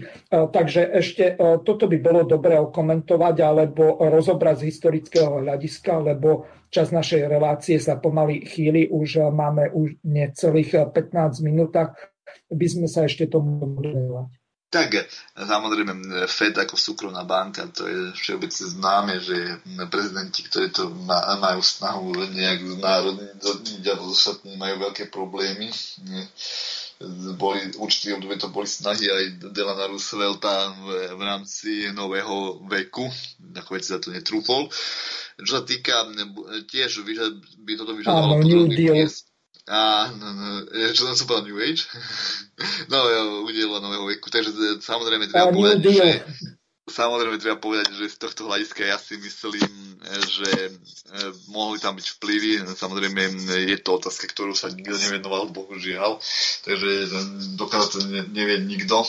Ale to, že americká strana zarobila na druhej svetovej vojne najviac a že potom dotovala obnovu Európy, ktorú samozrejme západná Európa musela v tvrdej mene platiť. Či to bolo či to bolo, mm, či to bolo, mm, či to bol Marshallov plán a ďalšie menej významné plány na obnovu Európy, dota- e, finančné dotácie do západných štátov. Takže tam je to veľmi, e, veľmi zaujímavé, treba povedať, že americká strana na, na vojne najviac zbohatla. A na, mala najmenej strád ľudských zdrojov, keď si zoberieme, že podiel umrtí amerických vojakov k sovietským je neporovnateľne neporovnateľne nižší. Pritom dnes by chcela e, západná no. Európa vymedziť, e, vymedziť e, osloboditeľskú misiu Sovietskeho zväzu úplne z dejepisov A to kto mal zachrániť? Veľká Británia a Spojené štáty americké a Francúzsko, ktoré dokonca Francúzsko aj samo kapitulovalo pred Hitlerom a dve západné veľmoci, ktorí ani spolu nedosahujú toľko obetí, čo len sovietská armáda na, v radoch civilistov a v radoch e, svojej vlastných armád. Veď to je cestné úplne. Ehm, Sovietský zväz e, je snad jediným štátom, ktorý nesol celé obdobie od roku 1941 do roku 1945 celou ťahou vojny. Keď si porovnáme aj ten západný front, e, e, otvorený roku 1944 a porovnáme si s bojovými operáciami na východnom fronte, kde mali Nemci nepomerne väčšie sily, zistíme jeden základný fakt že sovietská armáda, sovietský zväz čelil o mnoho silnejšiemu nepriateľovi ako vojska na západnom fronte. Istý nemecký vojak si raz napísal do denníka, že, že západný front oproti východnému frontu aj napriek tvrdým bojovým operáciám je prechádzka rúžovou záhradou, pretože tam tie bojové operácie neprebiehali tak, tak, takou silou a takým, takým, takým nasadením. Pamätám si eh, Little Hart, eh, americký historik, napísal v dejinách druhej svetovej vojny, že sovietský zväz nebol v prípade budapeštianskej operácie roku 1945 alebo v prípade Varšavskej operácie 1944 sa si nedôsledne počítal, že nebol schopný a dokonca, že nemal ani ochotu, čo, je, čo sú veľké hlúposti, pretože keď si porovnáme sily, čo Little Hard vedome nerobí, na západnom a východnom fronte zistíme jeden podstatný fakt oveľa ťažšie sa bojovalo každý 5 zem na východnom fronte ako na západnom fronte. Veď si spomenieme na situáciu roku 1945 a bitky v Ardenách, kde takmer, e, takmer celý západ, celý západný front zahnali Nemci do mora, keby e, neprišiel tlak z východu zase. Takže treba povedať jednoznačne. E, sovietská strana niesla najväčšie, najvä, najväčšie straty v bojoch počas druhej svetovej vojny. Niesla najviac E, vojnových operácií, čo týka aj šírky frontu. Aj keď nemôžeme toto brať, samozrejme, e, môžeme povedať, že západný front a britskí vojaci a americkí museli bojovať v Tichomori, v Afrike a na západnom a talianskom fronte, ale čo do šírky a dĺžky bol ten východný front oveľa dlhší ako všetky fronty naraz keď si predstavíme, na akom veľkom rozsahu sa bojovalo ak, ako, aký veľký front držala sovietská armáda. Keď si predstavíme, že v, v ďalších fázi operácií v januári 1945 front prebiehal od zhruba Baltského mora až do Bulharska, tak a, na hranicu Jugoslávie a Maďarska. Takže e, približne vieme, čo všetko musela sovietská armáda pokrývať všade musela bojovať. A to nebolo len, že by sa v Bulharsku alebo v Juhoslávii nebojovalo, alebo že by mali spojencov v partizánskych jednotkách. Treba povedať, že či to bolo Polsko, či to bolo Slovensko, e, či to bolo e, Maďarsko, Jugoslávia, všade prebiehali tvrdé ostré boje. Ak nieraz sa stalo, že došlo, došlo k niekoľkohodinovým ofenzívam. Zoberme si oblasť Litovského Mikulášu, kde sa to dobojovalo. Alebo aj Bratislavi, kde sa, keď sa oslobodzovala aké tvrdé prednosti tam Nemci, vytvorili. Takže e, nie je možné povedať, že a nie je možné dávať e, e gloriovú víťazstvo len v západnej strane. Pretože keby bolo na západe, tak druhú svetovú vojnu nevyhrajú. Najväčšie čiariské vojny niesol sovietský zväz. Najväčšie bojové operácie prešiel sovietský zväz. Či to bolo bitka o Moskvu, či to bola bitka o Leningrad, o Stalingrad, v Kurskom oblúku, a v ďalších bitkách končiať s Berlínom aj Prahou. Takže vždy to bolo oveľa rozsiahlejšie, náročnejšie ako na západnom fronte, ktorí bránili nieraz buď starci alebo mladí chlapci, kým e, sovietský východný front, elita nemeckej armády. Takže e, rozhodne nesúhlasím s tým, aby sa budoval akýsi kult všemočnosti západných armád.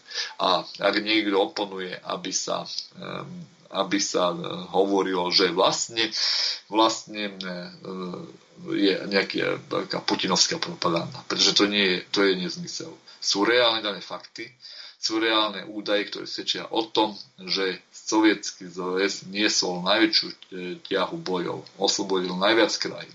A ak by aj Západ neotvoril ten front, tak mal na to, aby, aby víťazne dovedol vojnu do konca. Možno, že skončil. Neviem, počujeme sa?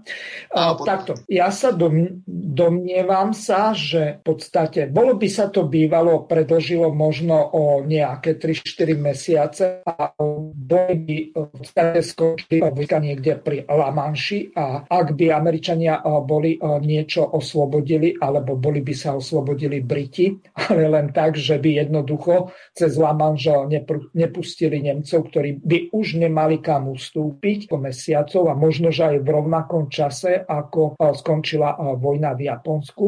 Otázne bolo, že či by Spojené štáty ak by boli vstúpili skôr do vojny, či by neboli mali oveľa vyššie straty. To je jedna vec, ale na druhej strane, keď vychádzame z toho, čo bolo pred nejakým časom už nami povedané, Američania potrebovali na tej vojne zarobiť a podľa možnosti zničiť čo najviac toho v Európe, aby potom náväzne cez ten obnovný Maršalov plán na to. Čiže my sme na toto ako Československo a najmä aj Slovensko doplatili tým, že u nás sa rafinérie, či už Dubovej alebo terajší naft, či MOL a predtým to bola Apollo Bratislava bombardovalo, lenže tu sa bombardovali civilné objekty, nové zámky, Levice a ďalšie mesta. Čiže toto je ten zásadný problém, že Američania ako keby si pripravovali pre ten plán obnovy ešte vlastnými silami toho plánu poskytnúť čo v najväčšej miere a samozrejme na svoju stranu získať podľa možností čo najviac krajín. Vidíš aj ty to takto, alebo je to len z mojej strany konšpirácia? tak e, samozrejme, ešte keď zoberie, že sa bombardoval aj Plzeň na konci vojny, takže je samozrejme reálna. To, že bolo nezmyselné e, na konci vojny bombardovať e, strategické civilné ciele, ale nešlo by o e, určité obnovanie, e, snahu obnovenie Európy a dokladania finančných prostriedkov zo strany Spojených štátov amerických. To je samozrejme. Veď že Američania v podstate očakávali, že Československo príjme ich pomoc. Aj keď už sa rokovalo o tom, že Československo bude patriť do sféry vplyvu e, zväzu.